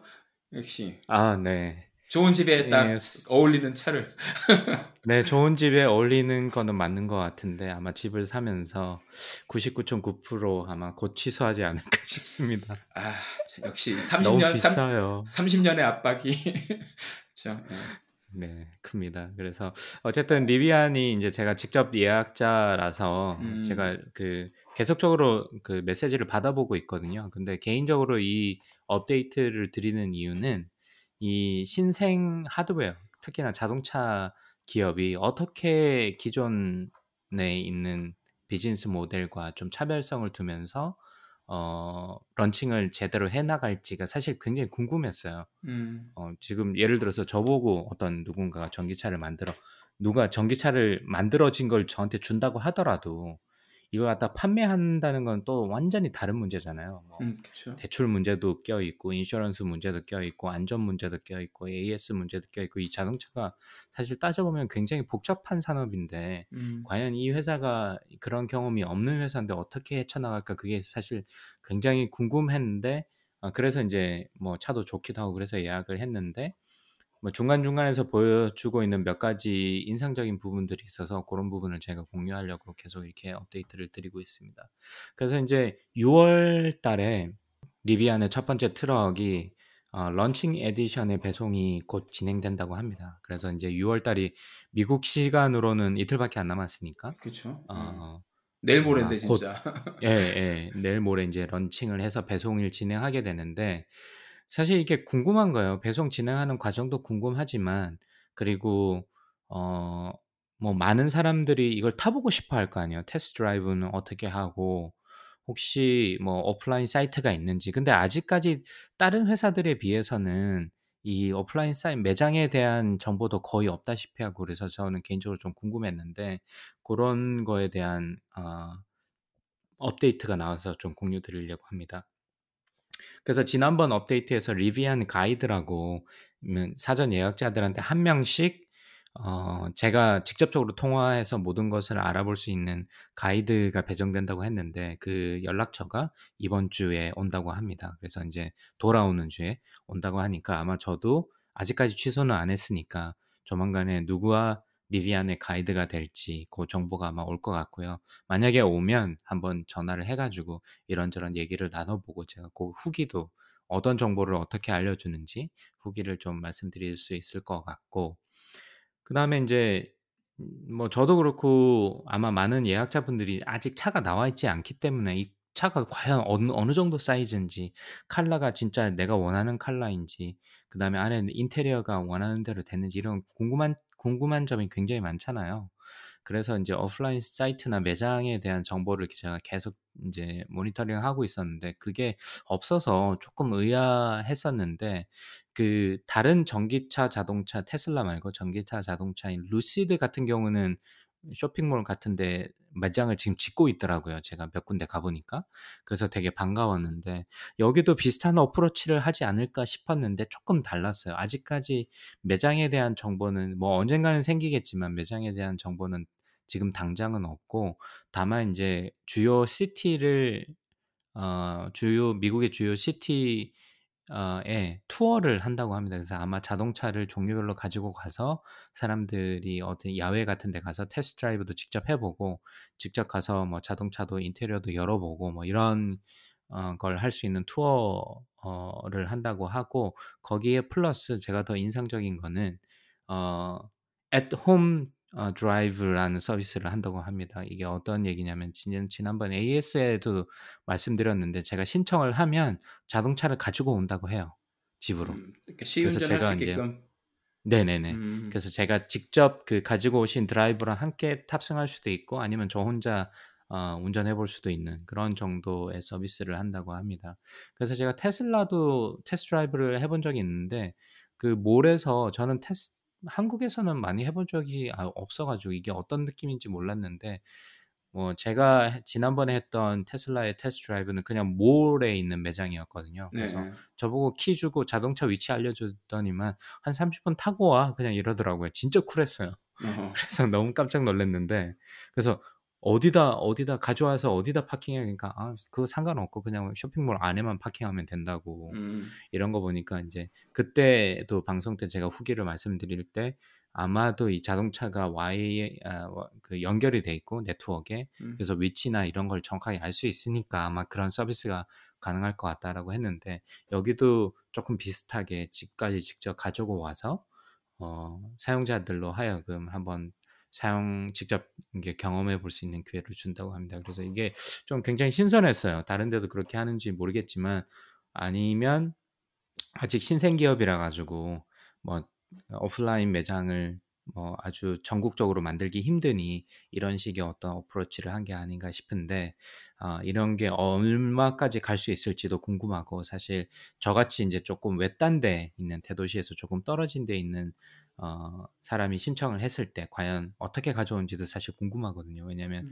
예를 들어서 DC에서 저희 집까지 온다 그러면 왕복 6시간을 운전해서 와야 된다는 건데 저 때문에 그뭐 제가 테스트 드라이브를 해봤자 뭐, 뭐 길어야 한 시간 아니겠습니까? 구경하고 뭐 이런저런 이야기를 하더라도 그한 시간 때문에 여섯 시간을 운전해 온다는 건데 아 과연 이게 아, 잘 돌아갈지도 사실 좀 궁금한 기도 하고 그래서 아직까지 제가 사전 예약을 취소를 안 하고 있긴 합니다. 아무래도 예약자에게 우선순위를 먼저 준다고 하더라고요. 그래서 제가 음. 어, 요거를 어, 테스트 드라이브 해볼 때까지는 조금 더 기다렸다가 한번 해보고 그 후기도 말씀드리려고 하고요. 오늘이 제가 114회인데 한 120회쯤에서 감독관이 그냥 소개해서 리비안을 샀습니다 이렇게 얘기할 것 같은데 먼저- 보겠습니다. 네. 예, 먼저 COVID 요즘 COVID 각 주마다 좀 다르긴 하지만 COVID 주사 맞은 사람들을 대상으로 이 로또를 아. 주 정부에서 주잖아요. 네, 네. 메릴 메릴랜드 같은 경우는 total 2 million의 예산을 가지고 40일 동안 매일 4만 불씩 어, 40 160만 아, 불. 40일 동안 주고 네. 그 다음에 남 제일 마지막 날 그 July 4th에 어, 40만 불을 이제 뭐 grand prize 이런 식으로 준다고 하더라고요. 그래서 아마 그 중에 그러니까 41명이 아, 대박이다, 되겠죠. 진짜. 그 네, 41명 41명. 중에 제가 들면 아마 이 차를 살 수 있지 않을까 싶습니다. 아, 꼭 되셔서 가능하면 마지막 거 네. 되셔서 사시길 부탁드려요. 사시기를 기원 드리겠습니다. 아유, 네, 너무 좋습니다. 샌디에고는 혹시 그런 거 없나요? 캘리포니아는? 일단은 어, 마- 맞으면 그거 가지고 가면 맥주를 준다 그러고요. 뭐 캘리포니아에서 또 비슷하게 100만 불, 150만 불 로또 프로그램 있다고 그러는데 음. 제가 찾아봤는데 저는 못 찾겠더라고요. 있다고는 얘기는 하는데 음, 뭐 되겠습니까? 그 뭐, 인구가 한둘도 아니고. 그렇죠. 예. 그렇죠. 예. 네. 뭐 어쨌든 뭐 그런 리비안의 소식이 있었습니다. 그래서 음. 재미 재밌는 것 같아요. 그리고 이, 이 delivery date를 맞출 수 있을지 없을지에 대해서 debate가 굉장히 많은 것 같은데 음. 아마 이제 곧 리비안의 자동차가 풀리면 아마 유튜브 같은 데서 소개가 많이 나올 테니까 실제 이제 뭐 받은 후기나 뭐 그쵸? 이런 것들이 많이 네. 나올 것 같은데 그때 또 어, 한번 관심을 가지고 보시면 어떨까 싶습니다. 음.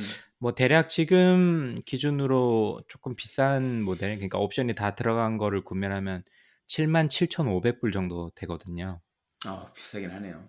네, 비스, 비싼 비싼 차죠. 거기에 이제 전기차라서 아직 리비아는 어, 전기차 보조금을 받을 수 있는 회사이기 때문에 음. 아마 주 텍스로 7만 7,500불의 tax credit이 있는 걸로 알고 있고요. 그래서 음. 사실 그렇게 하면 약 7만 불 어, 언저리의 자동차를 살 수 있는 건데 어, 그래도 비싸더라고요. 그쵸, 제가 7만 예약은 했지만 7만 불이면 사실 예, 굉장히 고급차를 할 수 있는 예산이잖아요. 그럼요. 예, 네. 알겠습니다. 네. 네.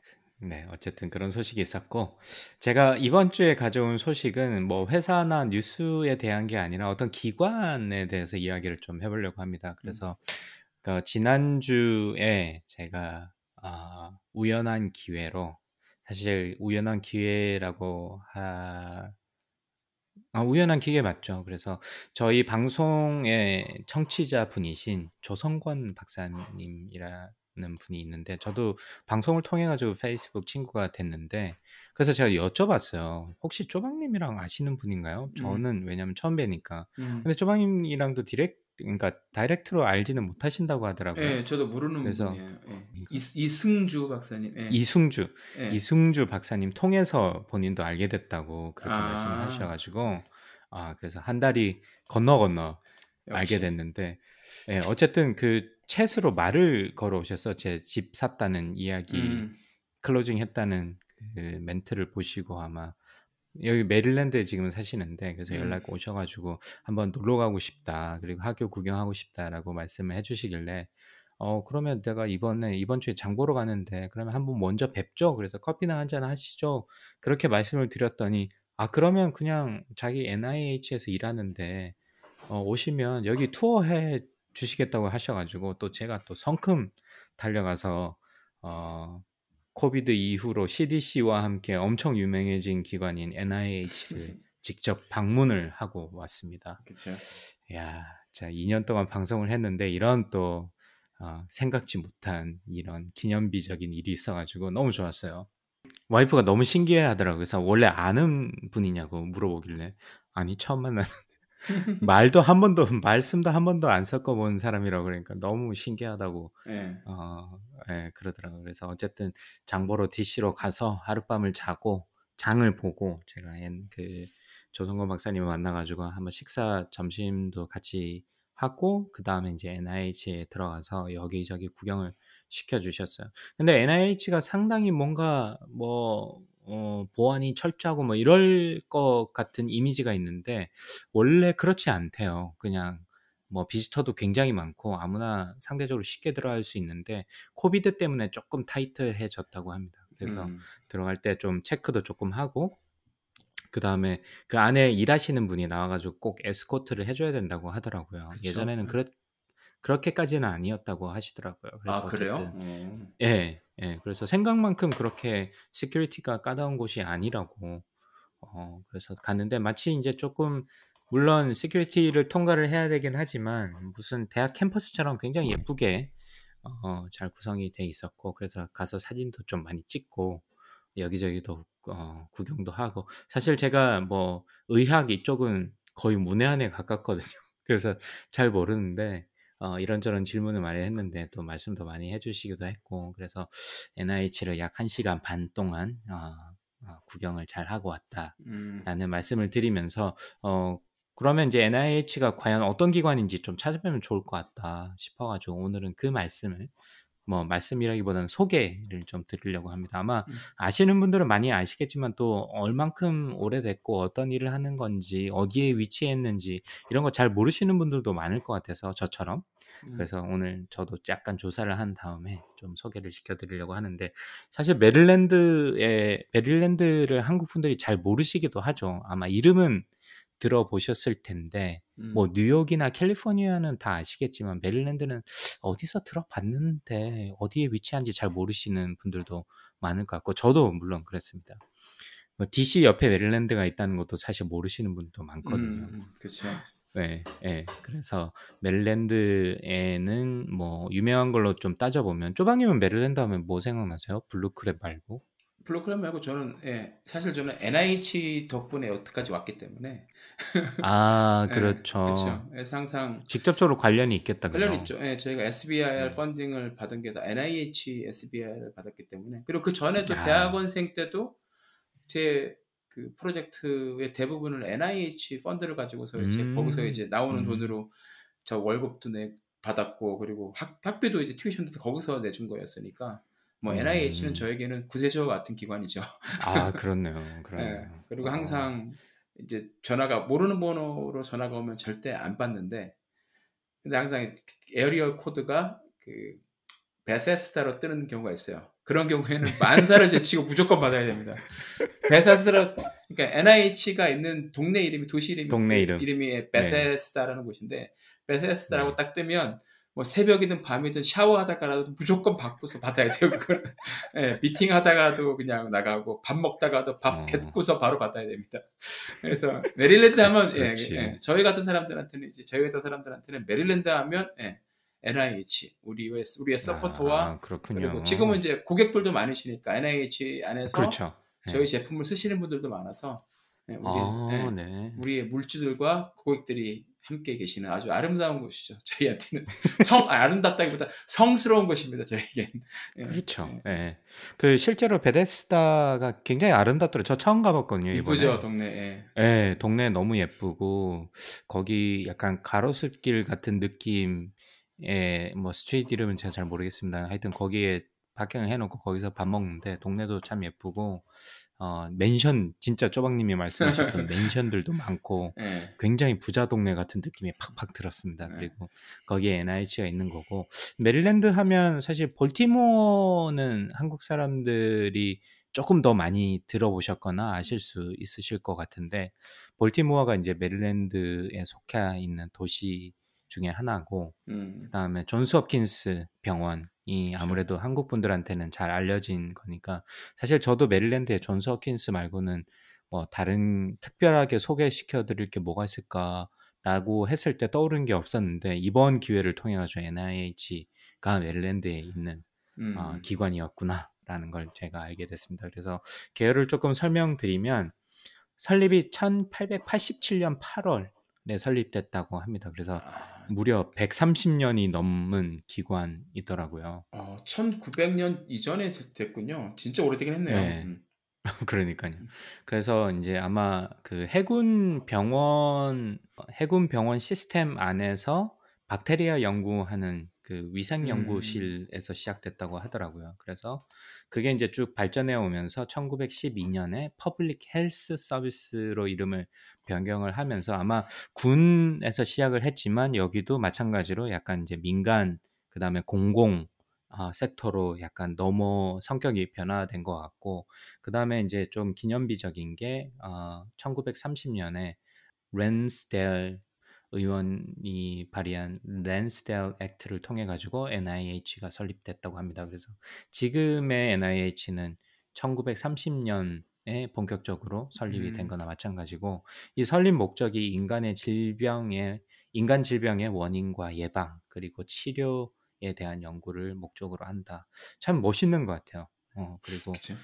뭐 조, 조성건 박사님이랑도 같이 이야기를 했는데 거기서 NIH 안에 이제 병원도 있고 그다음에 임상이랑 병리랑 뭐 여러 가지들이 설명을 해주셨는데 제가 이쪽 분야를 잘 몰라가지고 어쨌든 일반인 이제 모르는 사람 입장에서 설명을 해보자면 병원에서 각종 희귀 질환 자들이 많이 오고 그 희귀질환 자들을 대상으로 해서 그런 질병들에 대한 연구를 바로 옆에서 바로 직접적으로 수행을 한다고 하더라고요. 그래서 병원과 그런 연구 시설이 같이 있는 데가 거의 없대요. 전 세계에서. 음. 어, 그래서 연구자들한테는 그쪽 분야 연구자들한테는 진짜 천국과도 같은 곳이고 어, 그래서 이제 1930년도에 약 75만 불의 돈을 받아가지고 두 개의 빌딩을 만들면서 본격적인 NIH가 시작된 거고, 어, 1944년도에 Public Health Service Act가 승인되면서 Cancer Institu National Cancer Institute가 NIH에 소속이 되게 됩니다. 그래서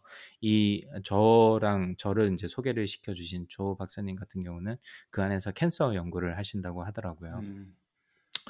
그다음에 그 안에서 보면 이제 뭐 에이즈 리서치나 그다음에 어 뭐 여성 여성 건강 리서치, 질병 예방, 그 다음에 Sexual and Gender Minority Research, 어 그 다음에 뭐 뭐 각종 세부 부족들 같은 뭐 그런 건강 문제. 그러니까 보니까 거기서도 설명을 좀 해주셨는데 되게 마이너한 그 인종들, 특히 아프리카에서 연구를 굉장히 많이 수행한다고 하더라고요. 음. 그래서 어떻게 보면 미국에서는 전혀 상관없는 질병일 수도 있는데 막 아예 없다기보다는 좀 거리가 멀 수도 있는데 그럼에도 불구하고 일단 목적 자체가 어, 인간의 질병 원인과 예방 그리고 치료를 위한 목적이기 때문에 진짜 세- 전 세계 다양한 오지에서 다양한 질병과 싸우고 연구를 하고 있다고 합니다. 그래서 그 부분이 굉장히 저도 인상적이었고 그래서 계속 레코드를 만들어 가고 있는 것 같고요. 그 다음에 나사 이야기할 때도 저희가 좀 이야기를 했지만 이게 뭐 순수 연구 음, 그러면 정부 출연 기관에 가까운데 한국으로 봤을 때는 그런데 어, 거의 10% 정도만 예산의 10% 정도만 내부에서 연구를 진행하고 나머지 90%는 전부 외부에 음. 어, 펀딩을 준다고 하더라고요. 그래서 이제 쪼박님이 좀 전에 설명해 주셨지만 쪼박님도 그 90%에 해당하는 외부 자원을 받으신 그쵸. 몇명 어, 분들 중에 하나죠. 그래서 어, 그, 그 외부 펀딩 중에 SBIR, SBIR이나 STTR 같은 프로그램도 있고요. 그래서 2018년 기준으로 봤을 때는 전체 4만 7천 개의 그랜트가 있고 한 2,700개 조직에 지원을 하고 있다고 합니다. 그래서 그쵸. 어마어마하더라고요, 사이즈가. 2,700개면 네. 미국의 뭐 대학들은 다 거의 포함된다고 봐야 될 거고. 그러니까요. 네, 그러니까 네, 아, 연구를 하고 있는 대학들은 그리고 이제 뭐 그렇죠. 이제 자잘한 기관이나 뭐 저희 같은 중소기업 회사들까지 합치면 어마어마한 거죠. 네. 네. 그래서 최근 예산 2021년도 예산을 찾아보니까 43 빌리언 달러라고 합니다. 예, 40, 한 7조 원 정도 되는 건가요? 와, 진짜 네. 그렇죠. 1, 네, 1년 상상이 예산이 안그 가요. 정도니까. 예, 1년 예산이 이 정도니까 어마어마하죠. 네. 예, 역시 천조국인. 근데 아마 최근에 이제 코비드 이런 이슈 때문에 아마 좀더 어, 예산이 좀 많이 늘어난 점도 없지 않아 있을 것 같기도 하고 어쨌든 어마어마한 사이즈인 것 같습니다.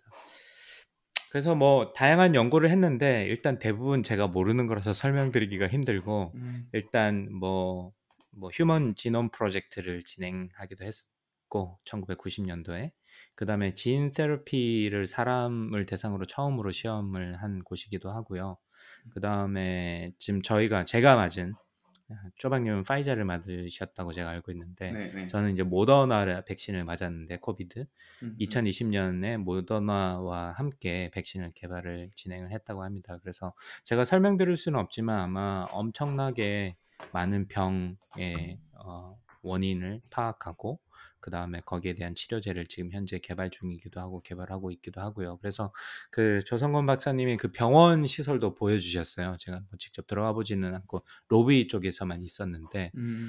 이제 거, 그걸 거기 로비에 서 있으면서 이렇게 설명을 해주시다. 여기에는 굉장히 회, 희귀 질환자들이 굉장히 많다고. 그러니까 또 덜컥 또 겁도 나더라고요. 음. 모든 걸 모든 질병이 이제 어뭐 이게 전염이 되는 건 아닌데 왠지 거기 서 있으니까 저도 아파질 것 같은 느낌이 덜컥 들기도 했는데 참 그런 의미에서 좀 복합적인 생각이 많이 들었습니다. 참 대단하기도 하고 아, 그쵸. 뭔가 좀 숭고한 느낌? 음, 진짜 음. 사람 그러니까 정말 과학 사이언스를 중심으로 해가지고 어떤 그 질병의 원인을 파악하려고 한다는 것들이 좀 숭고한 게 느껴져가지고 굉장히 다양한 인종들이 많더라고요. 가보니까 뭐 아시아계 분들도 많았고 저는 이제 비지터 패스를 달고 갔는데 종업원이신 분들 보니까 한국 분도 굉장히 많다고 하- 하시고요. 그럼요. 한국 포스닥 분들 엄청 많으세요. 네, 네. 네. 그래서 아, 참 많은 사람들의 똑똑한 분들이 모여가지고 열심히 그거 그걸 위해서 어, 진짜 저희가 사실 약만 먹었지 그 안에서 일어나는 일들을 잘 모르는데 어, 많은 분들이 이렇게 싸우고 계시구나라는 생각도 들었고 뭐 쪼박님 같이 또 훌륭한 또 어, 방송가 겸 아, 방송가 방송 방송 방송인 겸 창업자에 또 지원을 해주셨으니까 훌륭한 일을 하신 거구나라는 네, 생각이 그쵸. 좀 들기도 방송하라고 했습니다. 해주신 건 아닌데 그래도 제가 방송을 통해서 SBI에 대한 그 소개를 많이 했으니까 뭐 어, 그럼요. 그쵸. 예. 마음의 빚은 거기다 이제 가- 가진 거죠. 예. 예, 이제 오늘 오늘을 비로소 이제 본진에 대한 소개도 아, 드렸으니까. 그러네요. 예. 네. 그래서 이제 어, 좀 저는 출연연에 다녔던 사람으로 인상적이었던 부분이 아까도 조금 말씀드렸습니다만은 한국 같은 경우는 연구기관이 별도로 있고 그다음에 이제 부처가 있죠. 보통 부처가 있고 음, 그 부처에서 주는 예산을 받아가지고 연구를 수행하는 연구 기관으로 보통 알고 있는데 그 중간에 이제 진흥원이라는 기관이 보통 있어요. 그렇죠. 음. 그래서 진흥 이제 부처에서 이 얼마만큼의 예산을 진흥원한테 주면 그 진흥원에서 이 돈을 갖다 소위 말해서 뿌려주는 거죠 각종 연구기관에 음. 그 부분의 많은 부분은 이제 출연연이나 대학들이 가져가서 하는 시스템으로 돼 있는데 이 진흥원의 제가 볼 때는 진흥원의 문제점이라고 할 수 있는 게 이 전문성이 좀 떨어진다고 저는 보거든요. 그래서 음. 이제 실전에 필드에서 뛰는 연구자들보다 사실 그 돈을 집행하는 사람들이나 이거를 기획하는 사람들이 훨씬 더 똑똑해야지 어떻게 보면 맞는 것 같은데 왜냐면 그게 이제 길을 만드는 부분이니까 근데 그런 부분이 떨어지다 보니까 이 현장의 연구자들한테 이렇게 흔들리는 모습을 많이 보고 그러다 보니까 좀 비효율적인 부분이 많이 느껴지는데 여기 같은 경우는 연구를 직접 수행을 하는 사람들이 직접 돈을 집행을 하는 기관이 이제 몰려 있다 보니까 뭐 그러면 좀 더 전문적으로 잘 효율적으로 자원이 배분되지 않을까라는 느낌이 좀 많이 들었어요. 그렇죠. 그래서 그런 부분에서 뭐 나사도 마찬가지입니다만은 나사가 실제 본인들이 연구를 수행하는 부분도 많이 있지만 어뭐 외부 생태계에 이렇게 대부분의 자원을 갖다 배분을 해가지고 한꺼번에 같이 가져가는 우주 산업을 전반적으로 같이 끌고 가는 느낌도 많이 있거든요. 그래서 그런 의미에서 NIH도 비슷한 형태를 가지고 있고 이렇게 가는 게 사실 어떻게 보면 바람직한 부분이 아닌가 싶습니다. 물론 뭐 제가 속속들이 내부 사정을 다 아는 건 아니라서 이게 뭐 절대 선이다라고 보기는 힘들지만 뭐 제 경험으로 바탕으로 봤을 때는 뭐 이런 형태 연구의 전문성을 충분히 가진 기관에서 이 자원을 배분하는 역할도 좀 잘 수행을 했을 때 좀 더 어, 효율적인 배분이 일어나고 전체적으로 국가 연구개발 사업 자체가 제대로 어, 흘러가지 않을까 싶은 생각도 들었고 두 번째 든 느낌은 이렇게 대화를 하다 보니까 이 나이 드신 분들이 굉장히 많대요. 막 80세, 90세 돼도 진짜 연구를 좋아하시는 그런 느낌의 분들 있잖아요. 하긴 그래서 뭐 오피스에 파우치 네. 박사만 해도 80 넘으셨잖아요. 그렇죠. 아, 그래서 사진이 있길래 제가 냉큼 사진도 한 장 찍어 아, 왔는데?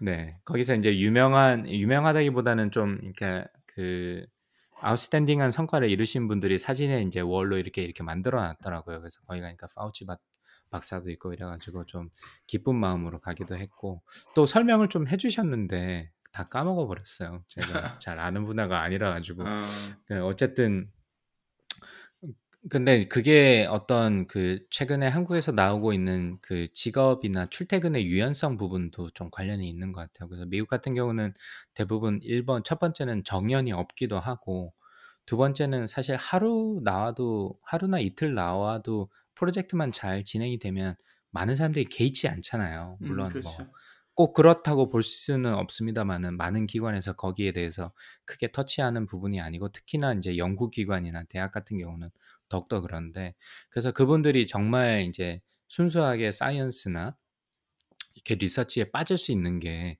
나이가 들어도 뭐 하루만 이틀만 출근하면 되니까 내가 하고 싶은 연구하고 나머지는 대부분 시간 내가 편한 곳에서 어, 사색을 하거나 뭐 연구를 정리하거나 이렇게 하면 되기 때문에 그런 애 어떤 그 노동의 유연성 부분도 어, 이렇게 연구에서는 굉장히 도움이 될 수도 있겠다라는 생각도 많이 들고 또 젊은 연구자들이 왔을 때 그런 좀 업적을 많이 남기신 분들과 함께 일할 수 있거나 대화를 할 수 있는 게 사실 어떻게 보면 굉장히 큰 동기부여가 될 수 있잖아요. 그렇죠. 예. 예, 그래서. 조성건 박사님도 똑같은 말씀 이제 곧 한국에 돌아가신다고 하더라고요. 7월 달에. 음, 어, 그래서 모 대학에 이제 드- 가신다고 하셨는데 그게 좀 제일 아쉽다고 하시더라고요. 여기서 어, 정말 연구에 충분히 빠질 수 있는 그런 환경이 너무 좋았고 그래서 한 3년 정도 계셨는데 어, 그리고 뭐 소위 말해서 대가들이 와서 강연하는 것도 직접 듣고 그렇죠. 가끔 이야기할 수도 있고 뭐 그런 사람들이 옆에서 숨 쉬는 것만 해도 사실 어떻게 보면 동기부여가 되는 것인데 그런 부분에 있어서 한국에 돌아왔을 때 아, 이런 거를 좀 못 누리게 돼서 좀 아쉽다라고 말씀하셨는데 그런 부분도 되게 인상적이었던 것 같아요. 그렇죠. 뭐 말씀하신 것처럼 파우치 박사님 80세 넘으셨고 그 자리에 계신 게 벌써 수십 년째잖아요. 굉장히 예, 그쵸? 예, 네. 계시고 있고 그리고 파우치 박사랑 또 같이 유명하신 분이 NIH director로 계신 분인데 프란시스 콜린스라고 이분도 되게 음. 유명하신데 되게 멋있어요. 이분 이렇게 학회 같은 데 오시면 음. 가끔씩 기타 치시면서 밴드 그런 공연도 하시고 그러는데 예, 오, 되게 음. 유명 되게 유명하세요. 근데 이분이 지금 몇 년째지? 2019년 2009년인가? 2009년에 아마 임명됐을 거예요. 오바마 대통령한테.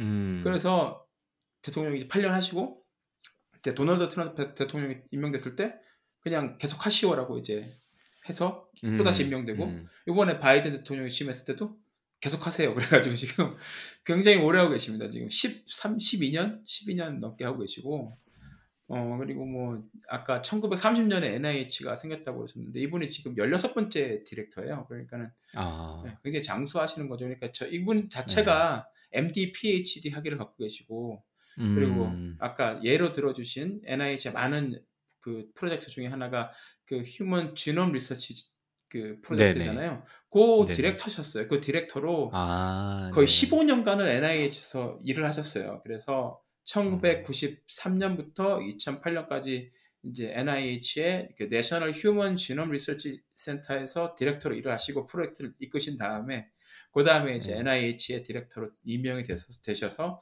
지금 이제 또 한 13년 넘게 이제 또 일을 12년, 13년 음. 하고 계시는 거죠.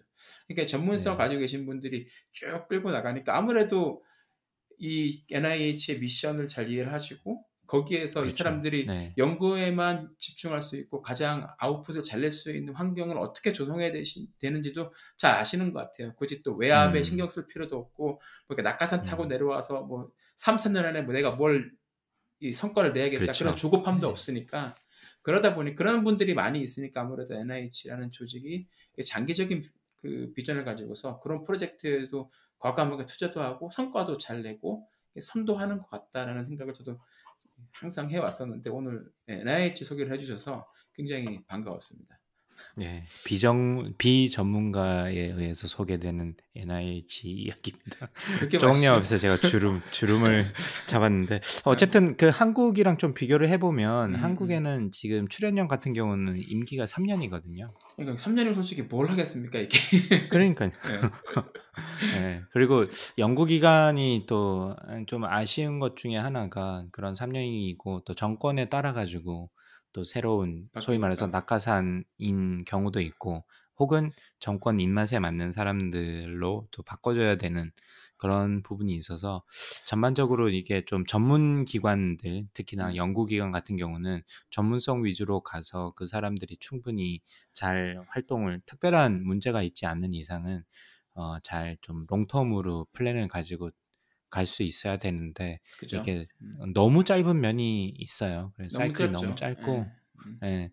보세요. 생각해 보시면 첫 번째 3년 아무리 그 내부에서 올라온다고 하더라도 그 3년이면 일단 새로운 계획 짜는데 1년 걸리고 그거를 갖다가 처음에 시도해 보는데 1년 걸리고 그러면 또 나갈 준비를 해야 되거든요. 그리고 나갈. 때 어, 뭐 연임이 되거나 이런 경우도 거의 없기 때문에 한국 같은 경우는 음, 또 음. 본인이 뭐 제가 오- 어떤 뭐 연구기관의 원장이 된다고 하더라도 마지막 1년은 또 내 살 길도 또 알아봐야 되잖아요. 그러면. 예. 아무래도 아무래도 뭐 그 지금 있는 기간에 어떤 그 미래를 위해서 고민하기보다는 제 아- 자- 본인의 앞가림을 하기 바쁠 경우가 뭐 사람이니까 당연한 어, 거죠. 그거는. 네. 예, 네. 많기 때문에 그런 좀 아쉬움이 있는데 그런데 비해서 뭐 유럽의 많은 기관들도 그렇고 그런 경우도 뭐 몇십 년 동안 하는 경우도 그렇고 미국의 대학 총장 같은 경우도 뭐 어, 지금 뭐 20년째 뭐 이렇게 하시는 분들도 많이 있고 하다 보니까 그렇죠. 이런 일관성이나 방향성에 있어서는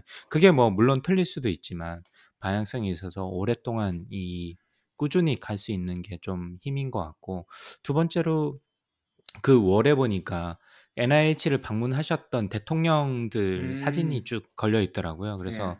그런 대통령들이 가지는 관심 또한 굉장히 이제 사기 진작도 그렇고 뭐 예산 배분 측면에서도 그렇고 굉장히 중요하고 이게 NIH가 굉장히 큰 우리가 나사는 좀 많이 알고 있지만 뭐 상대적으로 좀 덜 알려져 있는 기관이긴 한데 상당히 큰 역할을 많이 하고 있구나라는 생각도 많이 들었습니다. 그리고 거기 이제 가보니까 베데스다에 가보니까 혹시 쪼박님 보셨는지 모르겠는데 육군병원이 앞에 보이더라고요. 음, 그래서 네.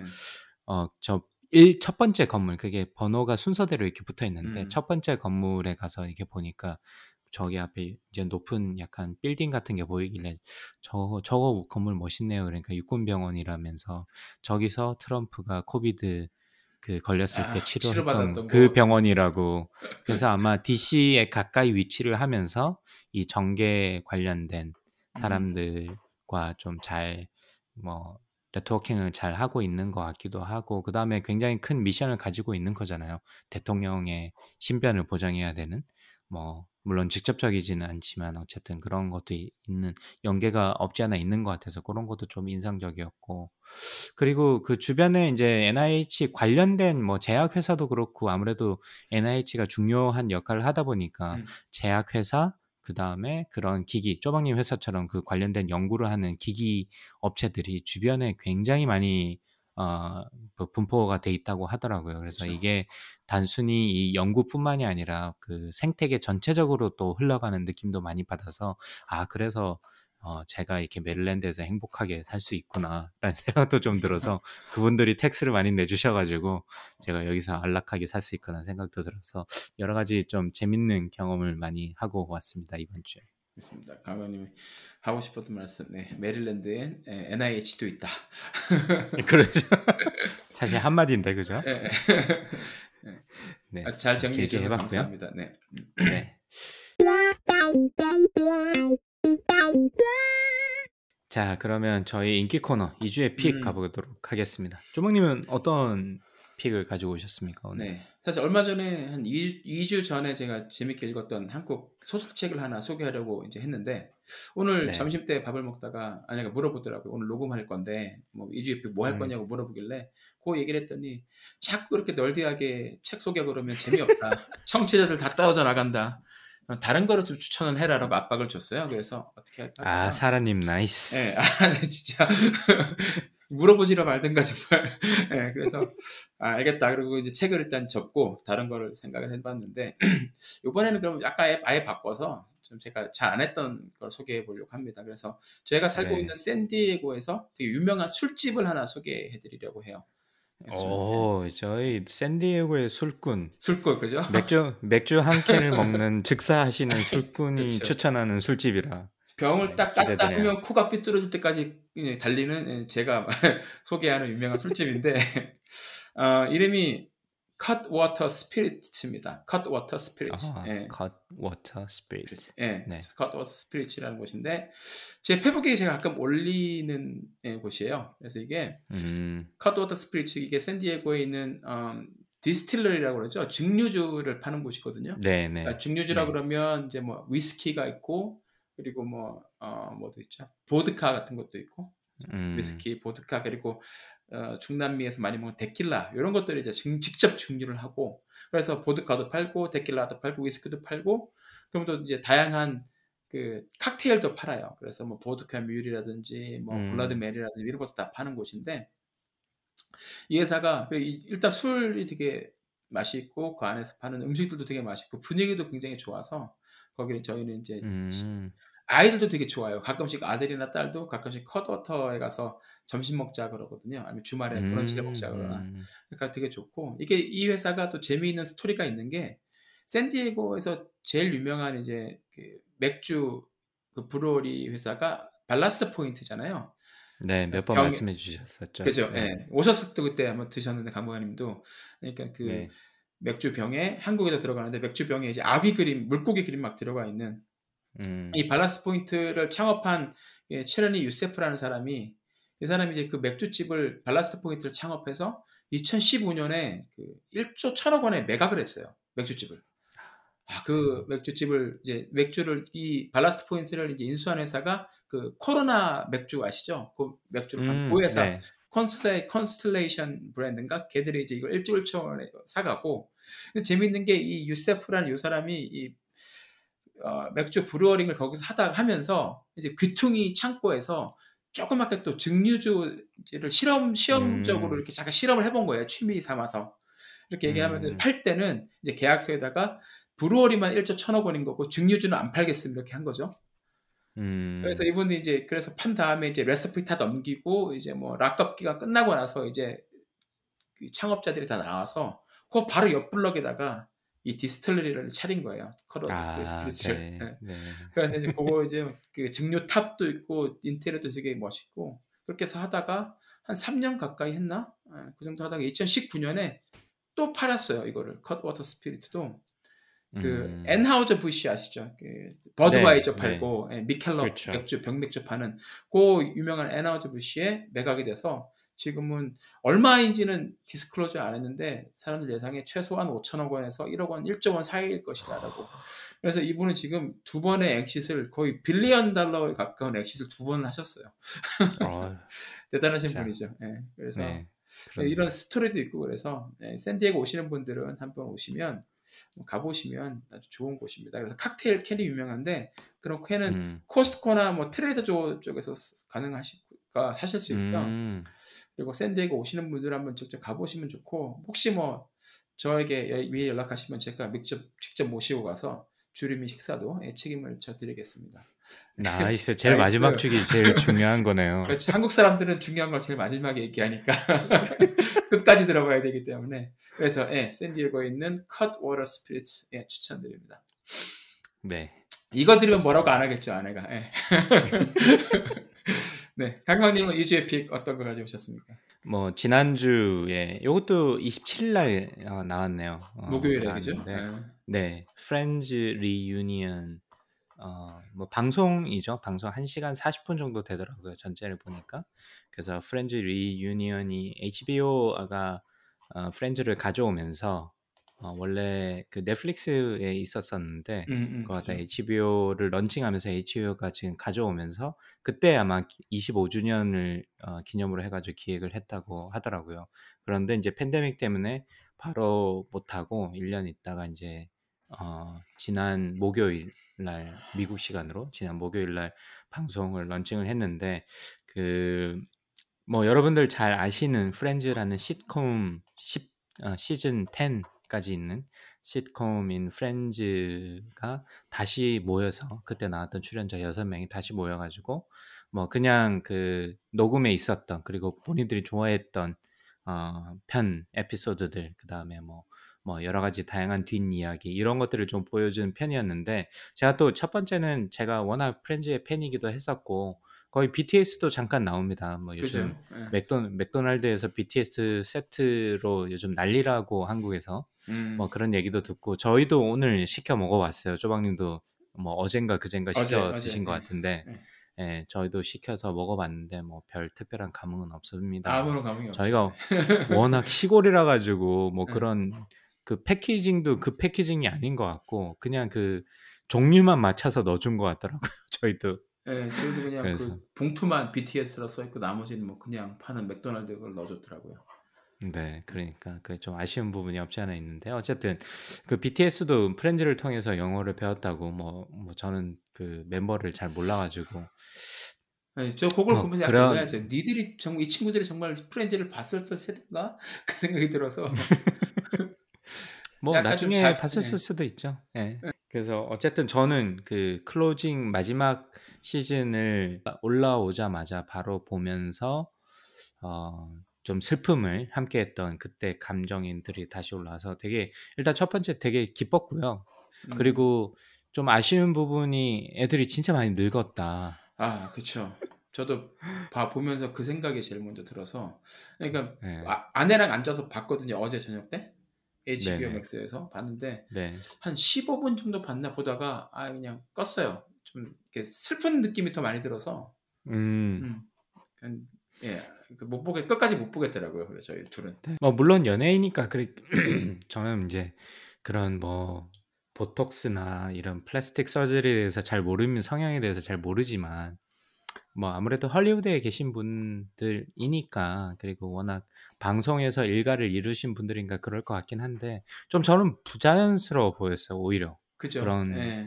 그렇게 안 늙으려고 했던 부분이 뭐 제니퍼 애니스턴 같은 경우는 워낙 또 그때 인기도 많이 끌고 음. 그 이후에도 이슈가 많이 돼가지고 그렇죠. 애플 애플 TV에서도 방송도 좀 나오고 그래서 그때 알고 있었는데 다른 분들도 조금 그래가지고 좀 그게 조금 아쉽긴 했어요. 아 늙었구나라는 부분이라 아 그냥 좀 예쁘게 늙지라는 생각도 좀 들어가지고. 자연스럽게 늙었으면 예, 나이가 들었으면 예. 좋았을 텐데 뭐 개인의 예. 선택이니까 뭐 그렇 뭐 뭐라 할 수는 없는데 그게 약간 그렇죠. 예, 부자연스럽고 그러다 보니까 그게 좀 예, 슬프게 다가왔던 것 같아요 저랑 아내한테는.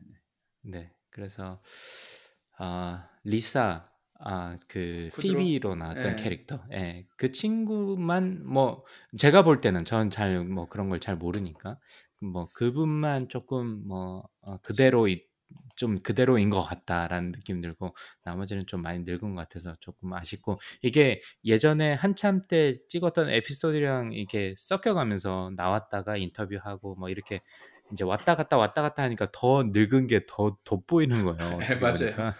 그러니까 와이프가 이제 아내가 얘기를 한 게 중간에 이제 그때 했- 막 퀴즈 내는 장면을 보여주고 네. 그걸 이제 그대로 이제 재현을 하잖아요. 그렇죠. 예, 예, 예. 이제 얘기를 하는 게 보라고 같은 몸짓을 하는데 현저히 느리다는 거예요 이게. 그러니까 아 그렇구나. 그러니까 얼굴들이 정말 보기가 아 이게 너무 좀 낯설고 그래서 약간 그래. 예, 현타가 딱 오더라고요. 아 내가 또 이렇게 네. 나이가 들었구나라는 생각 들고 하니까. 그렇죠. 예, 예. 근데 제가 궁금한 거 하나 여쭤보고 싶은데 강박님한테 강박님 이제 네. 페이렌즈를 저는 끝까지 다 보진 않았는데 시즌 10까지 저는 중간까지 보다가 이제 미국 오면서는 안 봤는데 어 네. 강박님이 가장 좋아하는 에피소드는 어떤 거예요? 프렌즈에서? 저는 제일 마지막이 인상, 음. 제일 마지막 에피소드가 인상이 남았어요. 뭐 일단 마지막이라서 슬프기도 한데 되게 위트 있게 잘 살렸어요. 제가 볼 때는. 마지막. 네, 어. 그래서 네 제일 마지막 편 보시면 좀 되게 아, 거, 거기서 인터뷰에서도 나오는데 제작자들이 이거를 이렇게 사랑을 받았던 시트콤을 어떻게 마무리할 것인가에 대해서 그렇죠. 그 디- 굉장히 많은 discussion이 있다, 있었다고 하더라고요. 음, 음. 그래서 어, 물론 뭐 대부분 다 해피 엔딩으로 끝나긴 했는데 그 부분이 저는 좀 임팩트가 제일 컸던 것 같아요. 음. 어, 참 이게 막연히 슬 그러니까 제가 제작자 입장으로서 봤을 때도 이걸 막연히 슬프게 가기도 좀 그렇고 음. 그다음에 또 뭐 원래 가- 너무 가볍게 가자니 너무 이 그러니까 팬 베이스도 너무 커졌고 시즌 10 어, 10시즌이나 되는 시즌을 끝내는데 너무 가볍게 끝내는 것도 그렇고 그래서 아마 굉장히 고민이 많았을 것 같은데 그걸 굉장히 적절히 잘 믹스를 했던 것 같다라는 생각이 들어서 개인적으로 인상적인 거는 그렇고 최근 들어서 이제 저는 이제 초기에 봤던 것들이 기억이 잘 안 나가지고 지금 음. 다시 보고 있거든요 처음부터 또 예, 예. 예, 그 이번에 또 이제 리뉴 reunion을 보고 나서 또 다시 꽂혀가지고 처음부터 쭉 보고 있는데 또 볼 때마다 조금 새로운 것도 있고 아 맞다 그쵸. 이, 이 에피소드가 있었지 전체가 263개인가 전체 그 정도 되는 것 같아요 에피소드가 음. 그래서 많구나. 사실 뭘 하나 뭐 선택하라고 하기가 사실 되게 어려운 건데 다들 재밌었고 뭐 음. 그런데 어쨌든 제일 마지막 부분이 제일 인상이 남네요 저 같은 경우. 음. 네, 그래서 뭐좀그뭐 지난번 나사 김소영 박사님이랑 인터뷰할 때도 그랬, 그랬지만 참 그 아 그리고 조성건 박사님이랑 그 NIH 갔을 때도 제가 같이 느꼈지만 미국은 참 기록에 약간 편집증적으로 광적이다라는 느낌이 항상 드는데 이것도 약간 그런 느낌이 들었어요. 20년이나 지나서 방, 뭐 시즌 10까지 간 것도 대단한데 그게 수십 년이 지나서 다시 이렇게 만나서 기념할 수 있다는 것도 참 멋있다. 어, 슬프기도 하지만 멋있다는 느낌이 들어서 여러분도 뭐 프렌즈를 좋아하셨던 분이라면 그냥 뭐 굉장히 그 이 컨텐츠 자체가 재밌거나 그러진 않아요. 그냥 팬심으로 보는 거죠. 그죠? 아, 그러다 예, 보니까 예, 그쵸. 요 리니언 자체는 뭐 예, 팬심으로 정말 보는 거죠. 네. 그래서 그렇게 한번 보시면 어떨까 싶어서 저의 인상에서는 어, 음. 뭐 영향을 가장 많이 줬던 시트콤 중에 하나고 그 유- 리유니언에서도 나오기도 하더라고요. 어떤 사람들이 좀 개인 감정적으로 되게 힘들었을 때 뭐 이 프렌즈를 보면서 좀 많이 이겨냈다라는 인터뷰하는 장면도 많이 나오는데 어쨌든 저도 뭐 그런 부분에서는 제 인생을 바뀌었던 시트콤이라서 여러분도 한번 보시면 어떨까 싶고 이 기회에 혹시 HBO에 가입을 하셨거나 아니면 프렌즈의 컨텐츠를 가지고 계시거나 CD를 가지고 계신 분은 한번 다시 한번 만나는 것도 좀 재밌을 것 같아요. 그리고 뭐 뉴욕에 지금은 9/11 이후로 없어졌습니다만은 쌍둥이 빌딩도 초기 에피소드에서는 많이 나오거든요. 아무래도 음. 뉴욕이 배경이다 보니까 그렇죠. 그래서 그런 좀, 아, 좀 뭐라 그럴까 뭐 옛 생각을 좀 떠올리게 하기도 하니까 한번 다시 보면 어떨까 싶습니다. 그래서 음. 저는 오늘 프렌즈 reunion. 플러스 프렌즈 어, 10시즌 아, 이거 다 올라오면 진짜 한참 걸리겠다 그죠? 천천히 걸리죠. 예. 네, 네.를 아, 이주의 pick으로 골라봤습니다. 네, 알겠습니다. 자, 오늘도 열심히 달려봤고요. 오늘 좀 길었네요. 저희가 오랜만에 하는 거라서 좀 길었고 아, 네. 세계 최초라고 주장하는 와이파이 3원 팟캐스트 lifetime learner가 되고 싶은 두 아재가 들려드리는 미국 스타트업 테크 기업의 이야기 조강의 4센트는 애플 팟캐스트, 팟빵, 구글 팟캐스트, 스포티파이에서 들으실 수 있습니다. 팟캐스트에 대한 의견은 페이스북 페이지, 페이스북 페이지나 dr.chogang@gmail.com으로 연락해 주시기 바랍니다. 아, 이번 한 주도 건강하시고요. 뭐 한국도 그렇고 미국도 그렇고 일교차가 굉장히 크더라고요. 그래서 음. 감기 조심하시고 요즘은 감기 걸리면 굉장히 여러모로 생활이 불편해지기 때문에 힘들죠. 사람들이 혹시 다들 이런 눈빛으로 보기 때문에 아무리 이제 백신을 좀 많이 맞고 계시지만 한국도 굉장히 많이 늘어나셨더라고요. 백신 맞으신 분들이 그래서. 뭐 다행인 것 같고 빨리 좀 줄어들어 가지고 조방님이랑 저랑 손잡고 한국에서 방송을 녹음하는 날이 곧 오길 아, 기원해 보도록 하겠습니다. 그러면 어, 저희 다음 주에 다시 만나도록 하고요. 그러면 이번 한 주 잘 보내시고 이번 오늘도 방송 들어주셔서 감사합니다. 고생하셨습니다. 감사합니다. For